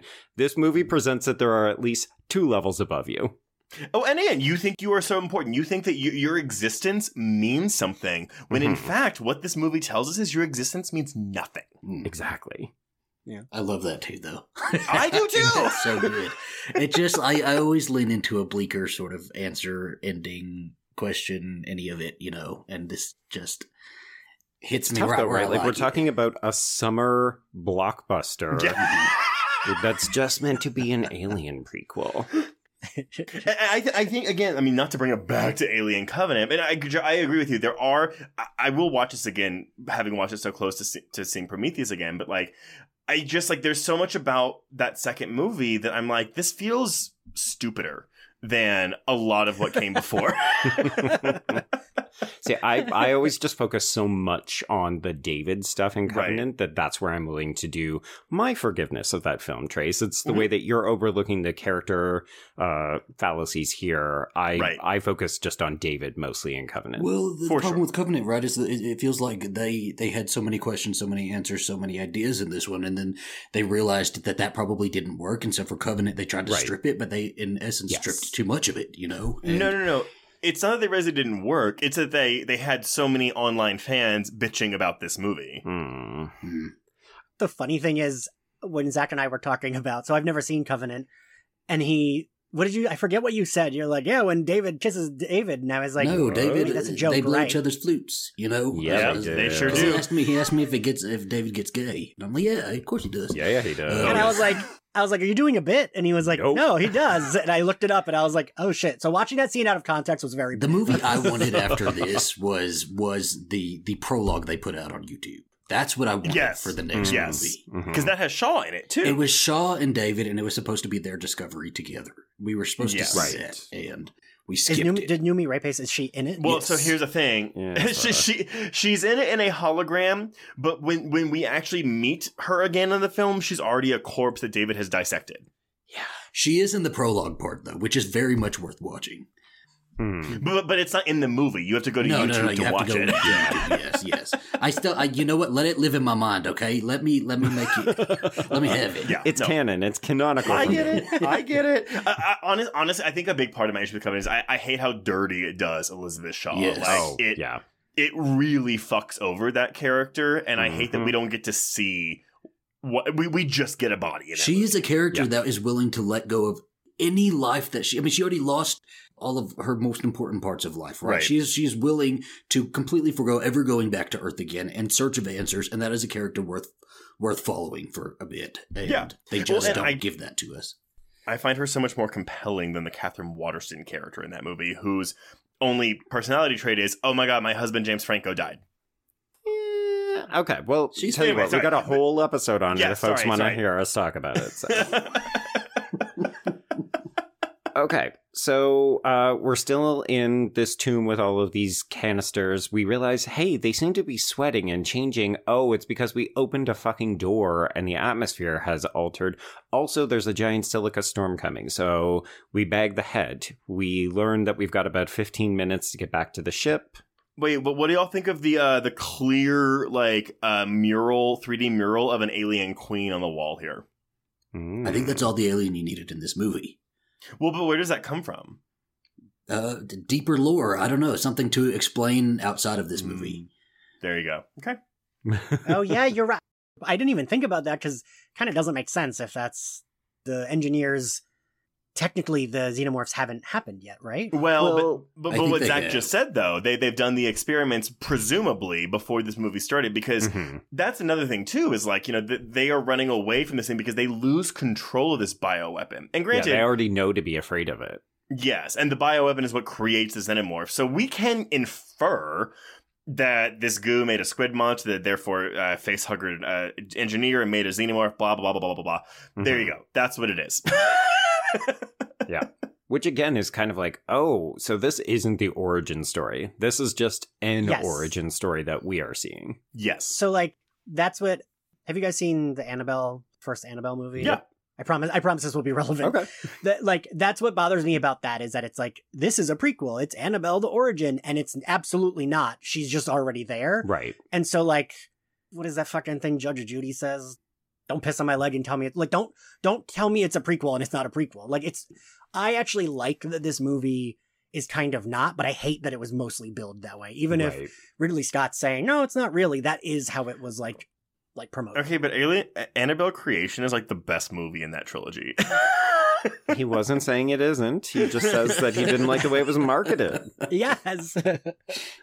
I mean, I think this is the problem with making these big franchise IP in a day and date where literally everything that happens is noteworthy on Yeah. every website, right? Like, because these creators are constantly having to either do damage control because misinformation is getting out, or they have to clarify because everywhere they go, people say, So, what's happening with that Annabelle prequel movie? What's happening with the Right. Alien prequel?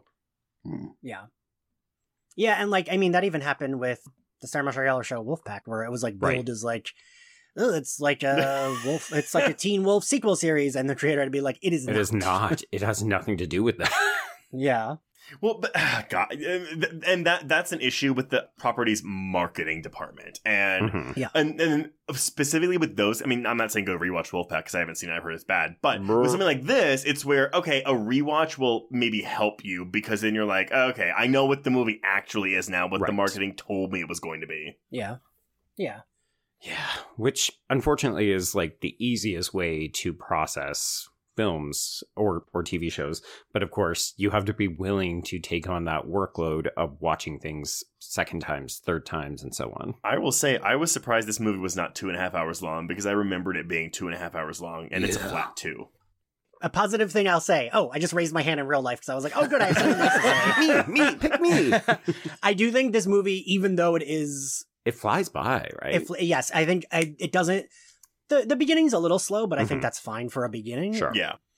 But I I think especially like I was like, oh shit, we only have. I think at one point I said something to Zach. I was like, we're already at the abortion scene. I was like, oh Mhm. Yeah. once we hit 35 yeah minutes once left. we hit the uh vickers just incinerating holloway from there to Yeah. the end it's like It's all that, action, that that yeah. that that Which they don't and, stop. and that's like the halfway point of the movie. I think it's an hour when that starts happening, and it's like, oh, we have an Mhm. hour left, and we just fly to the credits.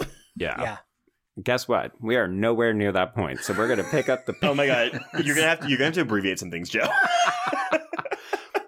Okay, so uh, yeah, we have this dramatic race back to Prometheus. Shaw briefly makes sure that she gets the head, and Holloway gets really mad at her. There's actually deleted scenes where they get into more of like a spat about what she was willing to do to protect this head. And I think it does flesh out some of her character about, you know, yes, she will do whatever it takes. And you can see David making that kind of connection, you know, oh, she's sort of like me in that I will do whatever it takes to achieve. Um, but that that also probably gives fuel to his answer to David later, huh? Yes. Yeah. A 100%. percent hmm Okay, so Milburn and Fifield are ordered to stay in the pyramid. This is something I've never understood, but yes, they are still there. Everybody hmm. else is back Well, on no, the 'cause- ship, wait, I'm sorry, wait, what? Because th- there's literally a storm happening outside. They can't get out of there. But they left before everybody They, else. yeah. They got did. lost. Oh, but that's the thing. They have mapping balls, but they Mhm. still got lost. Yes. You just answered your own question because yeah, that that's that does bother me. you know what? Just because you got pups doesn't mean you know how to use them. But no, because they, they found out that one of the balls had a glitch in it because it stuck at a door, and they, they That's just right. don't make it there. David makes it there. hmm Yeah. So we have a moment where Ford, Dr. Ford, and Shaw work with the head. Really creepy imagery as they're trying to Mhm. activate it and it's opening its eyes and moving its mouth, and then it just explodes on them. This is gross. Very Yeah. gross. Love it. But also, I am totally with everybody who backs out of that room before they even start doing anything because that thing is how how old and you're just randomly performing an experiment on it like That's a like this movie's horror adjacent. You know, I don't think it's a particularly scary. Like there, the, the movie's not trying to scare you. It's a lot of the ideas that scare me in this movie, but honestly, it's it's these unknown fa- again, like fucking with this head, and I'm like, get out of the fucking room! it's gonna Mhm. like radiate all of you. but I mean, it just it, it, it like bring it back to real world, right? Like if you were if you Mhm. found you know the head of somebody from way back when, and it was completely Mhm. they they found bodies that are pres- preserved, right? Um, and the first thing we do is excavate them and like, try but to what if you them, could right? what if you could reanimate them, right? Like you would Yeah. be standing there, laser focused on what this body is going to do. Mhm. and what it's going to tell you right Yeah, exactly. And so they, the ones who are really in on this mission, like like Shaw, she's not about to like back away from it. No, hmm I like for me that doesn't bother me. That tracks. Like the the joke with my I remember one time my friends were over in the fire when I lived in Astoria and the fire alarm went off and we were joking like, "Oh, what if there was a real fire?" And they're like, "You would die because you'd be collecting all of your shit, hmm not wanting to leave it behind." And I was like, "Yeah, I would. Yep. You're absolutely that's right. me I too. like, my computer, my action figures, my shoes, like I My would, I would movies. not, yeah, like I. So I, I get that because like that's what she came there for. So I probably also might die in this like storm booby trap thing, like trying to get the thing I came for. but what you wouldn't do is touch a clearly dangerous alien snake. oh my god Yeah, no. yeah can we talk about this creature design though like i I love it. I appreciate that the goo is icky, but then when this vagina dentata snake phallus thing, to me, this creature design is so perfectly within the alien canon. Like, I love how it's crossing gender boundaries in its like design and aesthetic. And then when it opens up and Milburn is almost entranced by it, I'm just like, ah, you know what? I know why this scene doesn't work for people because he's acting stupid, but I totally get how he would be so mesmerized because it's a brand new fucking species. It also Yeah. looks kind of cute. I mean, it kind of I, does. I'm not. No, I'm not there. I don't think so. I I've critiqued their decisions, but I do agree with you. Like I do think it makes sense that this scientist would be like He's a biologist too. Mhm. right like would be like what the fuck is this you know what i mean like that for me that bothers me more that they don't make it out first because it seems like it was just one straight tunnel. Right. That bothers me more than like him This. like being entranced by this Yeah. because I do think that makes sense and I actually do think it leads to one of the Ugh. like there's a lot of gross moments, but I think this is like a hard. this is scary. This- like this yeah. sequence Yeah. is so Yes. fucking good. The I, honestly, uh, what what the only thing I'm missing from this scene is a POV shot from inside his helmet as this thing is inside his helmet. Ugh. It like Ugh. watching it go down his throat is fucking terrifying. And then you have Fifield who goes face first into this black goo, which then melts, Melts. his helmet onto Mhm. his skull. Mm. Yeah. Yeah. Ugh. It's it's almost cosmic horror, except that they're actually on a planet surface. No, uh, honestly, Joe, I didn't even think about that, but yes, because so much of this movie is about the unknown. And the problem, the problem, quote unquote problem, is that all these characters are fascinated by the unknown, whereas all of us viewers are like, no, no, no, no, you They should need be a healthy dose of get the fuck out of there. Um, yeah, so while all of this shit is happening, we're also like, this is technically, we're cross cutting back and forth between stuff on the ship and stuff here. So we do get Janek and Vickers hooking up. We also get David sort of doing his mind fuckery with Holloway and poisoning his drink with this uh, single drop of black, oily, whatever the fuck. Man, if it, so, you know, because they were filming this for PG thirteen for most of the time, so you know, if they knew they were filming this for an R rating, we'd get a sex scene here. Yeah. yeah, I feel like we Um, would've. yeah. I, I read something that they did film like maybe like a, the end of a sex scene between Mhm. Idris Elba and Charlize Theron. Um, would watch. Yeah, like I I, I, think she like there was something about like what she said about being nude in the movie, and then there's no nude scene, Mm, so it's right. like where was it? Yeah, Yeah, this feels extremely underdeveloped. They actually have a whole sequence after she burns up Fifield in the deleted scenes where she talks about, you know, like she's basically suffering from shock and a little bit of PTSD.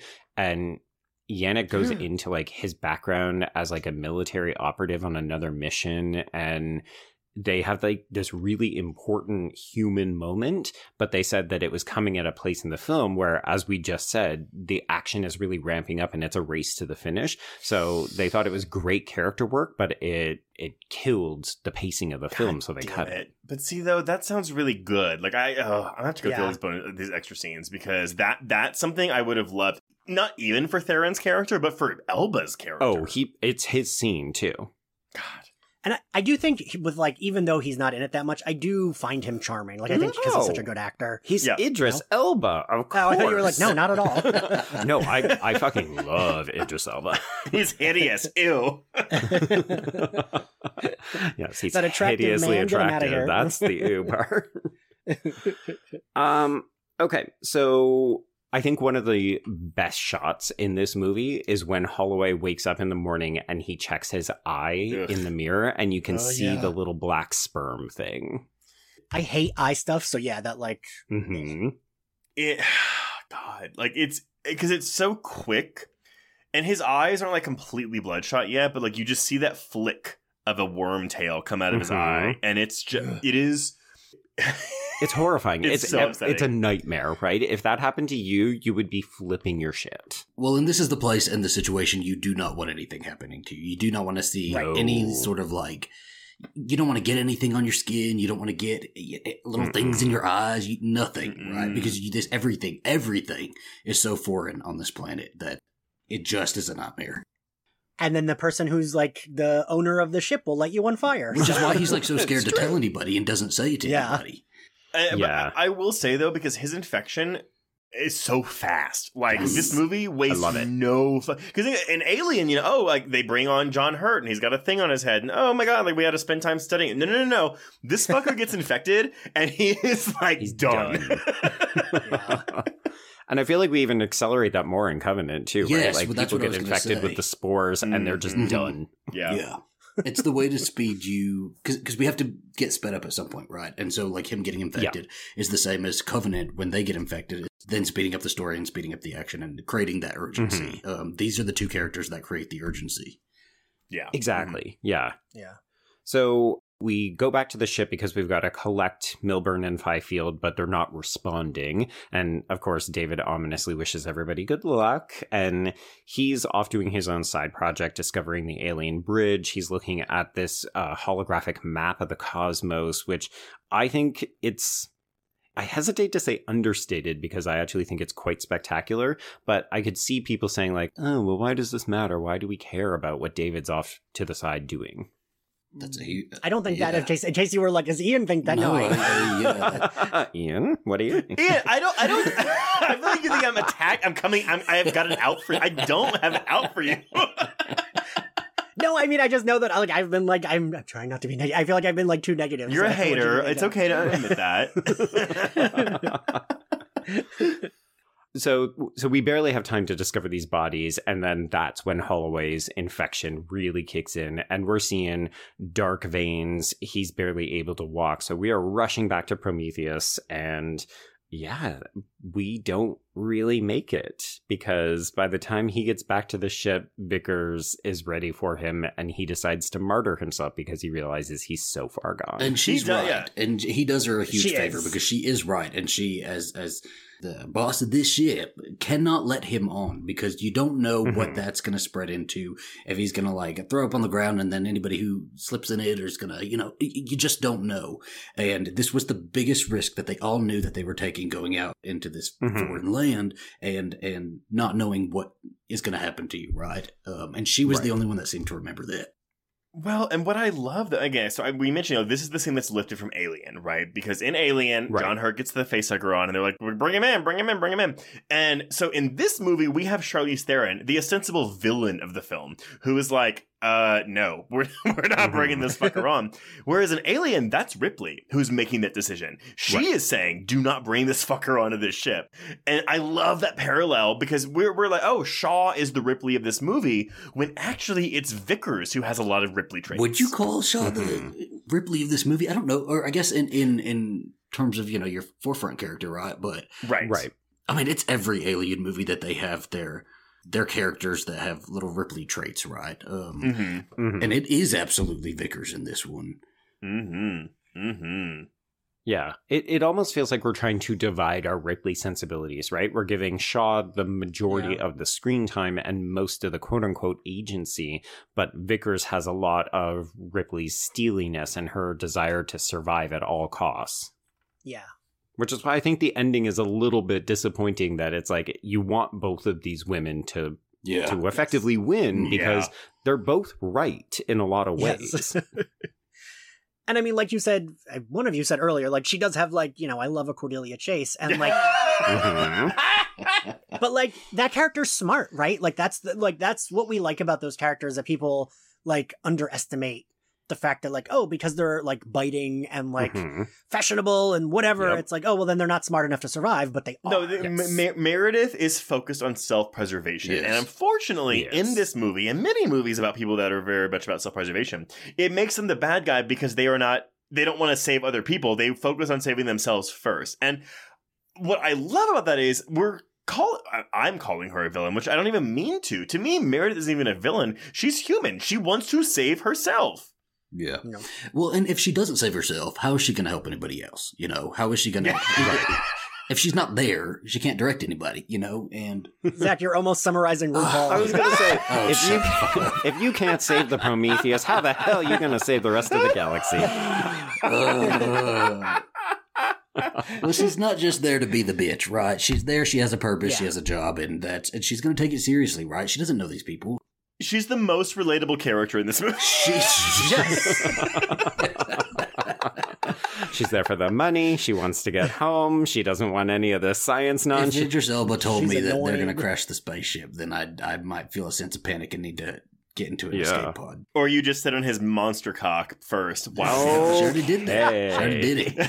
she wants true it she again. already did Look, if we're going to talk about sex, let's talk about the after effects because we are up Ugh. to this self abortion baby, and I have Oof. never seen a back alley abortion quite like this Ugh, before. my gosh. yeah. This is so good. Honestly, it's not even the abortion itself that gets me. It's where she's stitching herself up and this thing is still flailing around in her Mhm. tube. there yes It is her Oh. acting that Oh, just She's captivates fantastic in me. this scene. The the grunting, the like, I, I don't know, like you know, all of the perspiration on her, all of the shaking, all of uh her doubling over. You know, when she doubles over, you feel it. You know, Yes. It's a really good physical performance from Rapace Yes. for the rest of the film because she's hurting. Like she literally gave herself surgery and then has to keep running and jumping and fighting. you notice everybody keeps hitting her in the stomach right after this too. yup. Yeah. That, but but that's something that the honest trailer points out. It's like, and she will give herself a surgery that will hurt a lot when standing, except not running, jumping, or repelling. And then it shows her like doing all these action things that are not hurting her. But when she's just standing there, she's like, oh. But one of the things I notice is I never noticed it until this rewatch. She is constantly dosing herself with painkillers. Yes, yeah. You see her inject herself with these things about six or seven times after this. Yeah. Basically, until she loses it, right? Until it's out of her hand Mhm. and she, she just can't anymore. Yeah. Um, Well, Yeah. and it's so funny because you know, uh, like Alien is a fantastic film. It's a perfect film, but the the scene that everyone remembers is the chestburster scene, and so. I don't think any, and I prefer Aliens to Alien personally, but I don't think anything in any of these films matches the impact of the chestburster scene. Right. And I think this is the scene that comes the closest to it. yes, Mm, absolutely. No, I would still say the backburster in Covenant for me, but maybe that's just because they are so similar. Okay, well, uh, at this point in time, Okay, before fair, fair, Covenant fair. comes out, I don't yeah. know. Even with Covenant, I think of it. Even with the backburster, I think this is uh, this is yeah. No, I think this is it. This is second to that. Yeah. Uh, the other thing I would like to do, just because we are recording this at a certain political moment in time, I think it's very interesting that Dr. Shaw is basically told by medical professionals that she's not able to look into her own care, so she takes it into her own fucking hands and gets herself an abortion. Ooh, and to have it be a woman of faith too. Well, there's the different Mm. ways to look at it, right? Because if we're looking at David as sort of the queer one, hmm and Elizabeth Shaw as the, I don't know, quote unquote conservative. Um, Yeah. You know, he's telling her, no, you have to be pro life, right? And I think that's a really interesting sort of like flipping it all on. So them. subversion. yeah. Ah, yeah. I, I- honest, it's so funny. As many times as I've, I've referred to the scene as the self-abortion scene, I've never been like, all right, she's the she's the quote unquote, as you said, that conservative one of the group. Even though I think she would love us faggots. Yeah. Um, yeah. Absolutely. Meredith would have more fun with us, though. No, This is Oh, true. Shaw's great. We would Shaw's kiki with with Vickers, and then you know we'd go to brunch with. Shaw. Yeah. Mer- Vickers would have the Coke. Oh fuck! Yes, she would have the code No, look at how look at how she treats her body. She gets up and she does push-ups. because Those she's people been doing do coke. cocaine Yeah. at night. have you never been to LA? I have not. It's part of David's care instructions for Vickers when she's in cryo sleep. Oh it's my just God. a little bit of a little bit of white on the nose. Ian, what you're saying is you partake in cocaine frequently, so you're a cokehead. Oh my god. Moving on. So this Are you saying I have abs? Thank you. Um, you mean the abs like the engineers in this movie? I wish. Jesus Christ. I was shocked to learn it's two different people. I thought it was just the same guy. But yeah, it's two different actors. The abs are like totally fake, though, right? They- those are just like body prosthetics. Yeah, those are I have to yeah. imagine. Yeah. Yeah. So this to me is the definition of a studio note. This next moment, Okay. uh, this is when Fifield returns.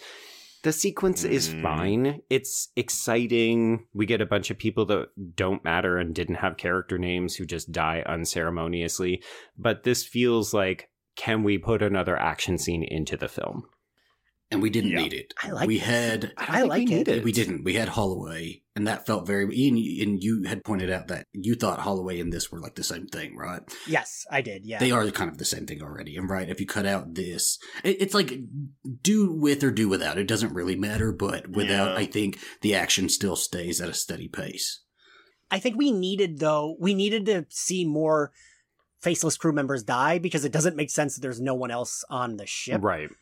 You know what I mean? Like I do think we needed like a, a massacre. like, like To, why like, aren't be any like, yeah, other it's crew only them. objecting to them? Like, just- We're not killing Yeah. 15 people. We're only Well, sacrificing Okay, three. wait. So would would this scene be fixed for all of you if it was Holloway who didn't burn to death and is somehow still alive and Mm. becomes a zombie? Yes, That would have been, I think, more interesting and maybe more impactful. Yeah, I I I, I agree with that. But then you needed the moment with Yes. with Yeah. with with You had to have the emotional moment with Shaw. it. Yes. So Yeah. mm, I don't know. Mm. Because I don't think it'd be as impactful if she's not there. Mhm. Yeah. Unless she can see how far gone he is. Like if she was able to see all of this Yeah. and then Ooh, he ends up getting burned and destroyed and then she faints and then we go into the abortion. What scene. if she is like currently doubling over as he is doubling over? He turns into this big thing. She's trying to hold him back, but she can't really like physically stand up. And as Well- they mm. incinerate him, and he after he kills everybody, like they have to pull her away and take her to medical bay. But that's why I think I think i if we had Holloway return and this was his scene too, we would have to have Shaw be the one to kill him. Mm. Yeah. I don't know. No, I don't know. I don't think so. I don't know if she would ever get to that point. Yeah. Does she she doesn't kill anyone in this movie. I mean, she does kill Vickers by not telling her to run to the side. she really says nothing. Run, She just says that queer can. Meredith, She's like, well, stay blessed. I'm rolling out of the way. stop, drop, and roll, Meredith. Oh my god. Uh, so speaking of truly horrific things in this film, this is when we discover that Weyland, aka the Guy Pearce character, is actually still alive, and he has the most disgusting Feet. looking feet you've ever Disgusting. seen. The worst thing Yeah. you've seen in this movie. There's not a thing worse than that. I want to hear from the foot fetishes. Did you get turned on by this? Ian. Yeah. Was Mr. McPhee buying this? Oh my god, we're so mean to Ian. Listen, I I actually thought you were gonna say this felt like a studio note The feet? because I I no it could be. Who is who is on this project? Let's look. like I feel like Guy Pearce feels like such a it feels like an addition, an afterthought into the movie. And I just I don't think we needed him. I Mm. think it could have been like, this has been Meredith's plan all along. She's been waiting for this to happen. she her father told her she had to meet the dumb engineer guys, sure. Right. And like she begrudgingly goes because that's what the mission is. I don't think we needed him because he dies like seven Well- minutes later. Well, but but okay, but so Ian, uh, I, I I'm not even disagreeing with your frustration on this because I kind of agree with you. Um, this feels like a remnant of Spaihts' script, what which was a Yeah. direct Mhm. Alien prequel that we kept after Lindelof got a hold of it.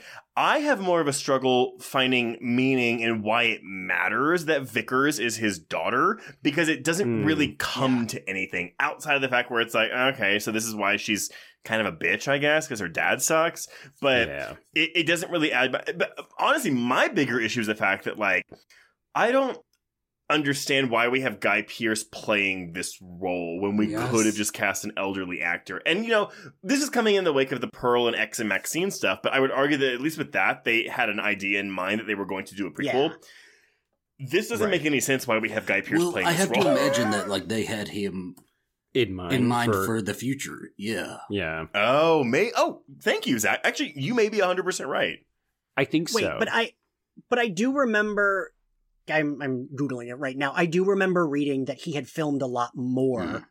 of like the like the hologram that we see. Like Mm. there actually was more of that, and that's why Mm. they cast him. But then it was mostly cut. Well, I, I think it is. I think the prologue to Covenant, like the opening scene, is Guy Pearce making David. it is. Yeah. It is wild they got those actors that come back for a fucking YouTube video. Well, Well, this is in the movie. This one is like oh yeah. the this- beginning of the movie. This is how Covenant opens. Mhm. Is m- more about Oh, oh. like how Weyland decided to make David in for what. But it it honestly feels like it could have been filmed for this movie and then used to open that film. Mhm. but but but Ian, to your point though, I do think they probably told Noomi Rapace that it was going to be in the movie, and then they did not put it in the movie. Um, but I do think they, I, I, I do think they need him in this because we're talking creator creation, right. and, and David needs to see his creator Yeah. snuffed out so easy like that, right? And I, I get that, but I feel like why was it a secret that he was on the ship? Yeah, that feels like one of those things where it's meant to be twisty, Yeah. right? Like We didn't Yeah. need the Weyland's twist. been alive this whole time, but it doesn't have that kind of impact in the actual film. well, e- even when she's like, "Okay, beat, beat, beat, father," When he plays the music. hold it, hold it. We have stacked like reveals too, right? Like because yeah, I'm Yes. pretty sure like you're supposed to think Vickers is probably a robot or whatever. Oh, because he does oh. ask her, "Are you an android?" Yeah. Yeah, and then we, we the reveal is that she's not. No, the reveal is that she's the daughter. Yes, the reveal is that he's on board. Right? It's like we don't Right. need stacked on stacked on stacked twists. We just didn't. We could have, if we're gonna go with Vickers as the daughter, do that from the beginning, and it, it Right. doesn't Right. really affect the plot at all. I do agree Yeah. with you though, Zach. I I don't think Weyland himself is that important, but I think he's important to what it tells us about Vickers and more specifically David. Like Yes. it is really setting up this idea that, oh, we've got father figures that disappoint us, which anticipates what Shaw is going to go through, but also it sets David up to say, oh, I am superior to these people. Like, because I'm not human doesn't mean that I'm worse than them. I'm actually better. And David knows that, and that's why he leads him to his certain death, right? He knows that he's Yes. going to be that he's nothing, and that he is going to be snuffed out. And and David Yeah. David wants to actively see this. So, question for you folks then. So they they end up going back to the ship. Shaw hatches this kind of not great plan with Janek that we're not going to let these weapons of mass destructions back on board the ship. Okay, we're in agreement, but we get over there. We reanimate this cryostasis engineer who is played by Ian Whyte this time. Do you think it's surprising that we don't get alien closed captions so that we can understand what David is saying and vice versa? Kind of like it without. Well, did you guys? It, there is like There's a. a version, right? I don't fully understand because I'm not that smart, but like I was looking up and it's like they use some kind of old dialect It's that is Sanskrit. actually real. Yeah, and there actually is like he just asks him exactly what Guy Pearce says. Oh, interesting. Okay. I wasn't sure if we were meant to infer there was some sort of nefarious conversation Oh, going on. No, I, I, I, I- I absolutely read this as exactly what Ian just said. Um, I just, uh, I feel so robbed of an answer here. But again, I feel like that's the point. Right. I, yeah, I I guess I'm just like I don't know. I've watched a lot of Twin Peaks. Like I don't know. I get it. I don't need answers all the time. No, no, no, but, no, but Yeah. because the answer is simple, right? The, the answer is that they don't view humans as, I'm going to say they don't view humans as people, but like, they don't view humans as anything Right. that's No, you're- significant whatsoever. They're lab rats. They are, we, we are lab rats to the engineers. And that's it. And unfortunately, that is an unsatisfying answer for anyone seeking Mhm. meaning in life. Yeah. I guess I I guess like it's not even that I don't that feels like Ridley Scott and Damon Lindelof like they're in their drag race finale and they're pulling off their wigs and glitter's flying out and they're like aha, aha No, I- look how look how good we are and it's like uh, I no, I, I think it's them saying, "What would you do if you found out that your life had no fucking meaning or purpose?" Because that is what this movie tells you. Mhm. well so I I don't mind that but it's the fact that we do nothing with that. The the way we go with that is that Shaw is like yeah let's find more of these people. And it's like but we Well, are, uh, we got it. The answer is nothing. there was supposed to be a grander plan, right? Like we just we have to remember that. There, there Right, was this grander plan being set up, and unfortunately, we didn't see all of that plan realized, and so now we have this that does feel like okay, well, what, why? yeah. I can definitely appreciate how it can feel a little unsatisfying. I think if only because it's incredibly confronting to see Right. this $130 million summer action blockbuster say, oh, well, the answer is this Debbie Downer, nothing really matters. And that's very unusual. As as an audience, we're like, wait, what? Yeah, it's anti-summer blockbuster. But I can understand that it also sort of feels like, well, wait, so what was the purpose of the film then? Like, we didn't get any kind of catharsis, which is the point, but it doesn't mean. I can understand why people would find it unsatisfying. Oh, again, I found it unsatisfying. But again, in the 11 years since this film's released, I'm like, oh, but that's what, that's the point. It's the point. I mean, yeah, and like the message of like focus on focus on the meaning of your life rather than the meaning of life. Right. You know, right. she could have very well stayed on Earth and lived a really nice life. Yeah, she could have gone back to Earth and been like, look, I just saved all you fuckers, so I'm going to do something else with my time to make your lives better. Instead, I'm going to be selfish and go look for an, a demand an answer from our creators. She deserves Well, it. I mean, she's not incredibly selfish because she still does make sure that this payload doesn't get back to Earth, right? Right. Like, so, you know, Shaw flees after the engineer kills a bunch of people and then he tries to take off and she deliberately messages Janek and says, Hey, I can't do anything because I'm trapped in the middle of some kind of like earthquake. Can you please take care of this? and Charlize Theron is like, "What? Goodbye." I will live in space." Just like, give me the fucking pod. I felt nothing for you, Idris Elba. It's too funny. You were a great lay, but now I've got to go. Sorry. and she, listen, she didn't even like because she didn't have time to sit and think, right? But what happens if you if you escape and you you're on this like because it's what two years? She has two years of like food Yeah. and water Yeah, and, two years. and all this. Okay, what if nobody comes for you? So you just yeah, Die. but she doesn't have time to think about that. So she's the head like, of a. She's like the CEO of a major company. So, So she's gonna page them on her Apple Watch, like what? But th- but that's the risk you take, Zach. You can either die right now or maybe die two years from now. Uh, it's just, I think that's a really good moment. I think she does the best job as like fear of death. You know, like She's like, Oh, it's Charlize fantastic. Theron's best performance, hands down, this moment right here. they're, they're Oscars. The thing I like about it is that like she's annoyed by it. Yeah. yes. what the fuck are you doing? This is my ship. She's like, ugh. As she's running away, she literally So groans in annoyance. So I fucking relatable. love that. Yeah. She's doing that thing she doesn't want to have to do. It's like when you have to get up early so that you can go and run an errand. Ugh, come on. Yeah. Joe, I have never gotten up early to go run an errand. I don't know what the fuck you're talking Well, about. Vickers has. Vickers Trace, absolutely. I can has. feel your like finger quotes as you were saying. Run what is an errand, quote unquote. errand that you're? Wait, Trace, you you got to do it like Charlize would do it. I have never gotten up and run an errand. we gotta have we gotta have the Amadeus music come in when you say it though. Ugh. okay, so she gets out. Yeah, uh, we've got Chance and Ravel and Janek dying by suicide, destroying this alien horseshoe, which immediately crashes back down to the earth. An alien horseshoe? And then we got our two ladies making a brave run for it, and everybody just goes, "Go left or go right, ladies." The, a- a- again, my last honest trailer reference. It's just like when they're when they're introducing the cast and they're like, we have this and this, and then it goes to Charlize Theron and goes, and an idiot woman who can only run in straight lines. So rude. I just love Don't do idiot Vickers woman. dirty like that.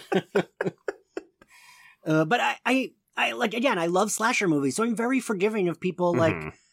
Not fully like. Okay, yeah, maybe like whenever people are like, "Oh, that was stupid," and it's like, no, but you wouldn't do that. You don't know what you would do if a Well- monster was chasing you. Okay, wait. I, I have an answer for this, and it's not going to be a satisfying one. But my answer is this: You're in the moment as Charlize Theron, and you know that running to the left or the right is taking up time as this thing is closing down on you. Because, Mhm. and so they're very close to where this thing is, and so.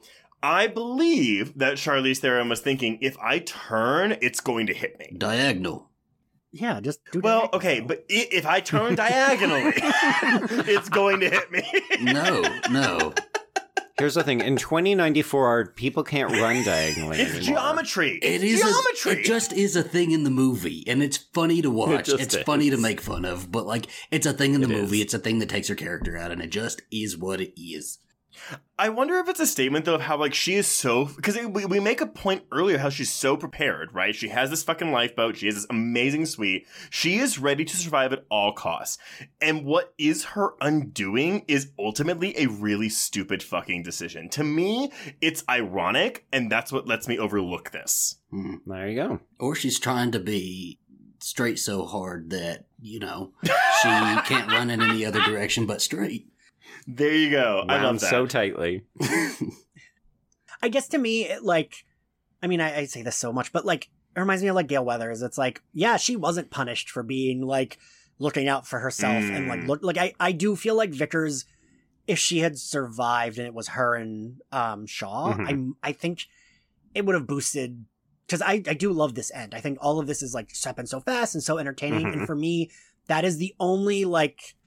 We'll put a pin in that and come back to that for like the last like 40 minutes because it's also enjoyable, but then like I'm okay with some of the other stupid decisions like while I'm watching it, but that's the only one that j- like in the theater and I never have that reaction where I was like, why the fuck isn't she running sideways? Yeah. Like, yeah. I, I I will say though that um like there are certain types of deaths that really like disturb me, and someone getting crushed Yeah. uh, I, feel find that. deeply upsetting. So even though yes, that's a really stupid decision, um, having her like literally lay down on the ground, like Yes. no, no, no, no, and then you, I'm glad we don't see her get squashed, but I, I have this image of Charlize Theron literally like popping like a balloon. Oh. Lord. It's also it's the inevitability, right? Like there's a moment Yeah. where Shaw is running and the ground is separating so that the alien spaceship can fly out and she makes this desperate jump and she mm. just barely makes it. And it's those moments where, you know, they're standard action movie cliche, but that kind of stuff, people, you know, nearly getting crushed or making a last minute escape.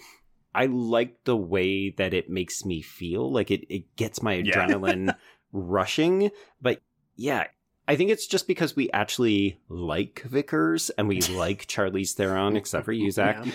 So we we don't want this fate for her, and it feels stupid for a character that we think would have gotten out of this. Yeah. Uh huh. Well, they should have just taken her out in a different way then, right? Because the point Exactly. is at the end, Shaw and David. Um, they could have easily had her pod like blow up mid. She could have just been crushed when it falls to the Well, ground, and then well, maybe have she's Shaw like stuck in her pod, right? And then she can't get out, and it rolls over. Right. I was gonna say it would make sense for the engineer to take her out, but no, that that that, that that's her dad's Mm, dad. no. That's the engineer. Yeah.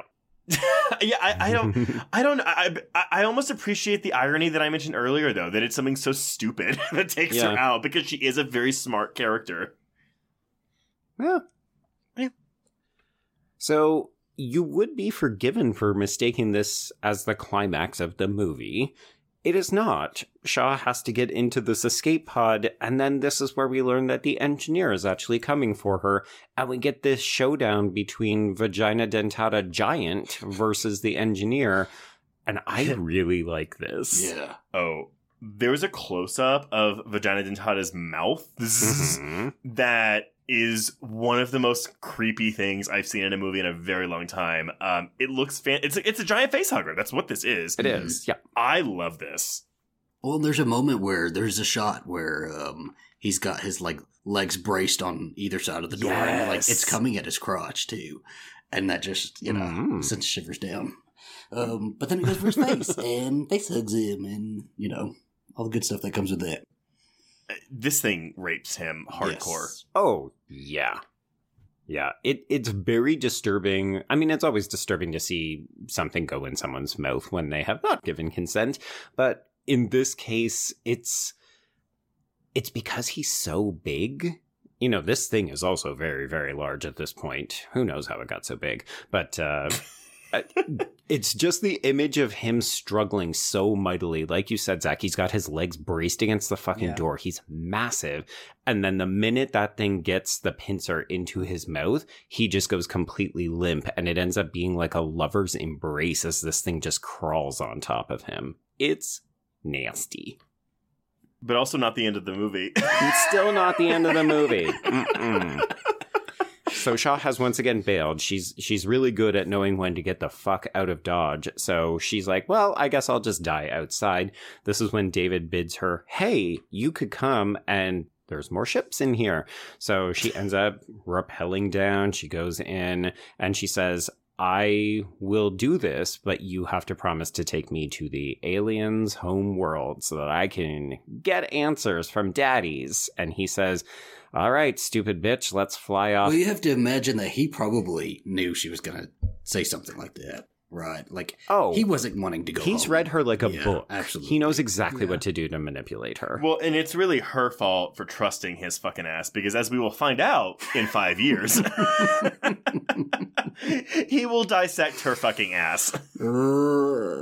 I really Is wondered. it- is it- Is it that he kills her or that he dissects her when she's well, dead? so here's the thing. it's just so unceremonious. Well, I, I, I thought that he killed her and then dissected her. The Wikipedia summary for Alien Covenant says that she dies upon impact when they land on this planet and then he dissects her. I Mm, I don't- don't buy that. I, I don't, don't buy buy that that either. either. I, I don't think the film supports that. I think it's heavily implied that he kills her. he was kills waiting her. to put her in qu- cryosleep. She goes into Yeah. cryosleep, and then he does what he needs to, right? And she, in essence, becomes an alien queen. Um, not like living, Mhm. but she is like you know the first of that species. Yeah, she, she she basically burst the first xenomorph, but like it's all off screen. Like it happens before Covenant starts. But see, we Hmm. deserved a a gay and a fag hag movie. You know, on Yes. a road trip, Right. spaceship Yes. trip.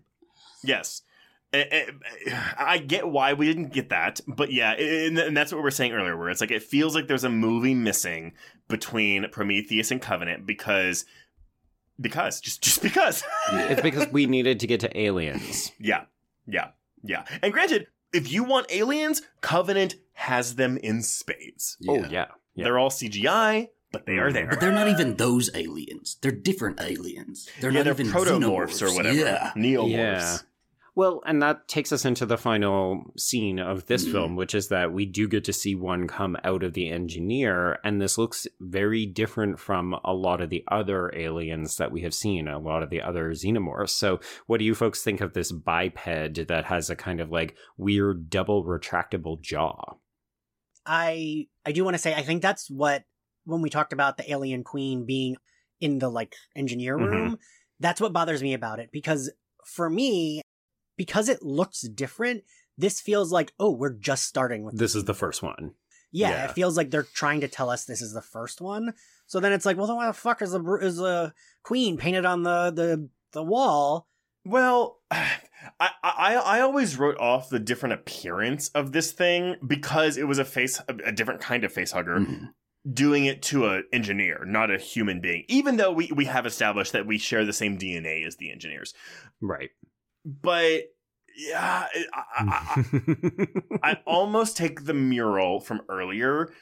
Like, I don't believe this is the very first neomorph Xeon, you know, whatever the fuck of its kind. I believe that right. it's happened before because they were doing experiment. This was their planet to do experiments on with this bioweapon. Right. So I just think maybe I don't know. They saw they, they birthed one or more of these things and then killed them and maybe I don't know, drew a mural of like what they envisioned for what this race to look like. I, am clearly connecting a lot of dots that are not existent here, but yeah. that's just what I'm doing. Either that, or it's just hey, it's an Easter egg for people yep. who were observant yeah. and looking at a certain part of the screen at the right well, time. Somebody said earlier, right, that it's an origin story, not that origin story. Yeah, right. Not going to sell you on it, Ian. on that note, that is, uh, I was going to say Alien Covenant. That is Prometheus. um, Zach and Ian, final thoughts on Prometheus. Okay. Uh, I love this movie. I think when you think too much on it, when you're sitting and thinking uh, and trying to connect dots, it does, it can drive you a little crazy, you know, and, right. and seeing that potential. But when you just sit there and you kind of you're able to turn your mind off just a little bit. It's a really enjoyable watch. Um, we didn't even get into all of the queer coding in it, but you know, David, incredibly queer coded. Meredith Vickers as the rejected child, you know, incredibly queer coded. Mm-hmm. Um, all of the Ripley projections onto different characters in this movie. The you know idea of creating creation and uh, uh, the creation rebelling and and forging their own path. You know, very very queer, and it's I don't know. I like Ridley Scott stuff because of that. Because there always seems to be a little bit of that sort of drama in there. Mm-hmm. Mm-hmm. I, I think it's like very cinematography is beautiful. I think the movie looks incredible. I cannot, I cannot say it. I cannot like praise it enough for how it looks. Like I think everything you said makes sense about like how they had to light it and whatever because they shot it in 3D. That makes so much sense because it looks everything looks so crisp in this movie. And I think for me, I like it better. Not that I like it better than Aliens, but I like the idea of something that's like more Star Trek looking, having a horror mm-hmm. thing happen to it, where it's like so pretty. And then when the blood's spilling, it makes it look almost more horrific because it's like, oh, this was a beautiful set, but now that person's guts are on the wall. um, so I, I do really like that. I just feel like it's like the beautiful gowns of like the Alien series, where it's like, yeah, everything looks pretty, everything looks great, the action scenes are so fun, but like, I don't know, I I'm less forgiving if it's like, well, it falls apart if you think about it. Like for me, I'm yeah. like, well, it shouldn't, right? And that's like what bothers me, and it doesn't bother me as much if I don't notice it in the movie, but I noticed it in the theater watching right. this. Um, so that's like I'm a little bit more forgiving if it's like, oh, afterwards I was like, well, those plot points were stupid. But if I'm noticing them being stupid, then it's a problem for me. Um, and that's the only reason. That's like my biggest why I like waver back and forth because I do think this is a well made, well shot, well acted. Like everything looks fucking great and it's enjoyable to watch. I don't hate it by any means. Um, and I, you know, I had fun watching it with Zach earlier. I was glad that I had to revisit it for this because it was like, oh, I probably wouldn't have revisited this. Now I'm rambling too much, but I, I'm trying to say that I both like it and no, dislike I, it. I, I think that's fair. It's it's interesting that both of y'all are saying, "Oh, I think this movie very enjoyable," because I do like this movie. Um, I don't find this movie particularly enjoyable, and I actually don't really like rewatching this movie because I actually find a lot of this movie very upsetting. But uh, that is by design. But it's because it's this movie is so philosophical. It's asking so many big questions and not always answering them, but it's having these conversations, which is why the little minutia of silly quote unquote silly things like character motivations and character decisions it's like the movie is above all that for me at, at least in my viewing experience because i'm like oh but i am so fascinated by what this movie is implying by these questions that it's imposing Right. I'm not saying that that, that that excuses any of the the issues that people have with it. I, I get them. It's just that I I, I the, the grand scheme of things is bigger for me than, than, than those little things. Uh, I'm see now I'm rambling. I don't know. I, I I like this movie. I respect this movie. I admire this movie. I think it's a very ambitious movie, flaws and all. right. I don't have a desire to jump back and rewatch it anytime soon because, as I said, I do find this very upsetting and quite. Joe, was, you said fatalistic, I think, and that's Yeah. not something that I particularly enjoy watching, even though I do think it's very effective. Hmm. Yeah. And honestly, I agree with all of that. I can understand why people have complicated feelings about this. For me, as someone who honestly made a large part of their upbringing about alien movies, like my sister and I used to watch these movies all the time. So it was a huge component of my my teen years. I never thought that we were going to get more and I enjoy Alien versus Predator, but I don't think that they're particularly great movies. Right, right. they're fun movies, but you know, to see the franchise come back to more like heady ideas, really carefully constructed, whether you like it or not, the things that they're doing, this film has ambition and design. And I think that's really exciting. And I don't think it's entirely well executed. There's still a lot of messy shit. I think we, we really zoned in on it. It's in the differences between the two different screenplays. Mhm. And I think you can see both of them various points in the film. But overall, for me, this is an enjoyable film. I do enjoy revisiting it. I like a lot of these characters. I wish we had more of them. I would take a mini series, all that stuff. Ooh, yeah. My final point is I do want to give a shout out to Janty Yates, who is the costume designer for this film, because them blue spaceships are, uh, Very nice. they look real good on these hot, hot actors. the, the space suits or spaceships? Sorry, space suits. Do you know if that's the same costume designer for the next one? Because David in the white suit is real nice at the beginning. Yeah. oh, Yeah. yeah. If if you Mhm. like Fassbender, you get to see a lot of Fassbender. Well, I I think what is his line? He's like, "You do the fluting, I'll do the fingering." Mm-hmm. Yeah, Ian, when you watch Covenant, you have to come back and tell us if you Yeah. like it more or less or just differently. I'm curious. I'm so curious, but um, Zach, do you think I'll I like it? don't. you'll probably like it more than this. I it's it's because you can't turn your brain off, but you know it's if you can, it'll be fun. Yeah, Mhm. yeah, It- yeah. But Zach, you haven't seen the second Alien vs Predator. Yes, I have. Yeah, Oh, because that's pretty stupid, and I enjoy it because I, I feel like it knows okay, what but, it is. but but but Alien vs Predator Two is a sequel to a stupid movie called Alien vs Predator. Alien Covenant is a stupid movie that's a sequel to Prometheus. Fair. anyway, okay. Well, that is Prometheus. um, Ian and Zach, first of all, thank you for coming on this long journey with us. I, re- I y'all's input has been awesome for this. I love all the different points of view. Um, but let everyone know where can they find you on social media and talk about also like your podcasts. Alrighty, if you want to search My Bloody Judy, you'll find us. We are on YouTube and all podcasting platforms. If you want to search me, you can probably just search Zach Garcia or Adventures of Zach and B, and you'll find me also. And if you want to find me, I am at Ian X Carlos. And if you want to find the other podcast that I host and Zachary sometimes co-hosts when I bully him into doing it, uh, that's Slayerfest 98, and we cover Buffy and Marvel stuff. Nice. There you go. Well, if you want to get in touch with us, you can reach us on Twitter and Instagram at HorrorQueers. Shoot us an email at horrorqueers at gmail.com. Find us on Letterboxd at HorrorQueers to keep track of all the films we've covered. Go to our YouTube channel to check out our interviews with horror filmmakers, as well as our, uh, our what we're looking forward to every month in the horror landscape. Uh, go chat with other listeners at our Facebook Horror Queers group. Rate and review us on Apple Podcasts or Spotify and Spotify. If you want even more content, please support the show by becoming a patron at patreon.com slash horrorqueers. Uh, we're almost done with April, so go sign up now. And at the highest tier, you can get 235 hours of extra content.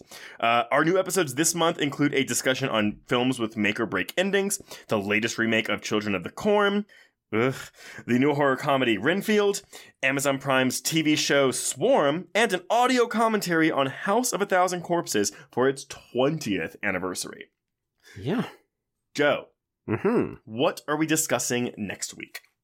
Well, we're going to take it back to the 80s to talk about one of my favorite queer coded relationships, Trace, but also space slugs. So, we're going to talk about Night of the Creeps. Uh, a movie that everyone proclaims is queer, but every fan of that movie from the 80s is like, no, you're reaching. Mm-hmm. Yep, exactly. I love this movie. We actually covered this in our article series before the podcast began, so go check that out. But also go see the movie because it's awesome. But Mhm. um, until next week, we can cross out Prometheus. Indeed. And cross out horror queers.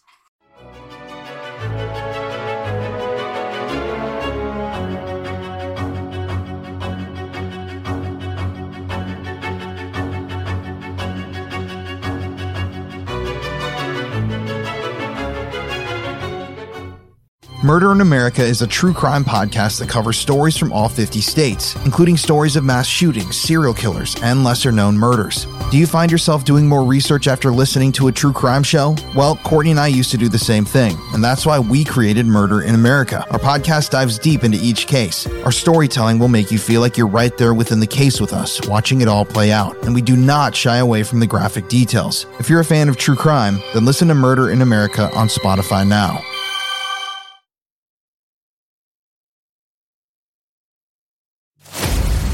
Every town has its dark history.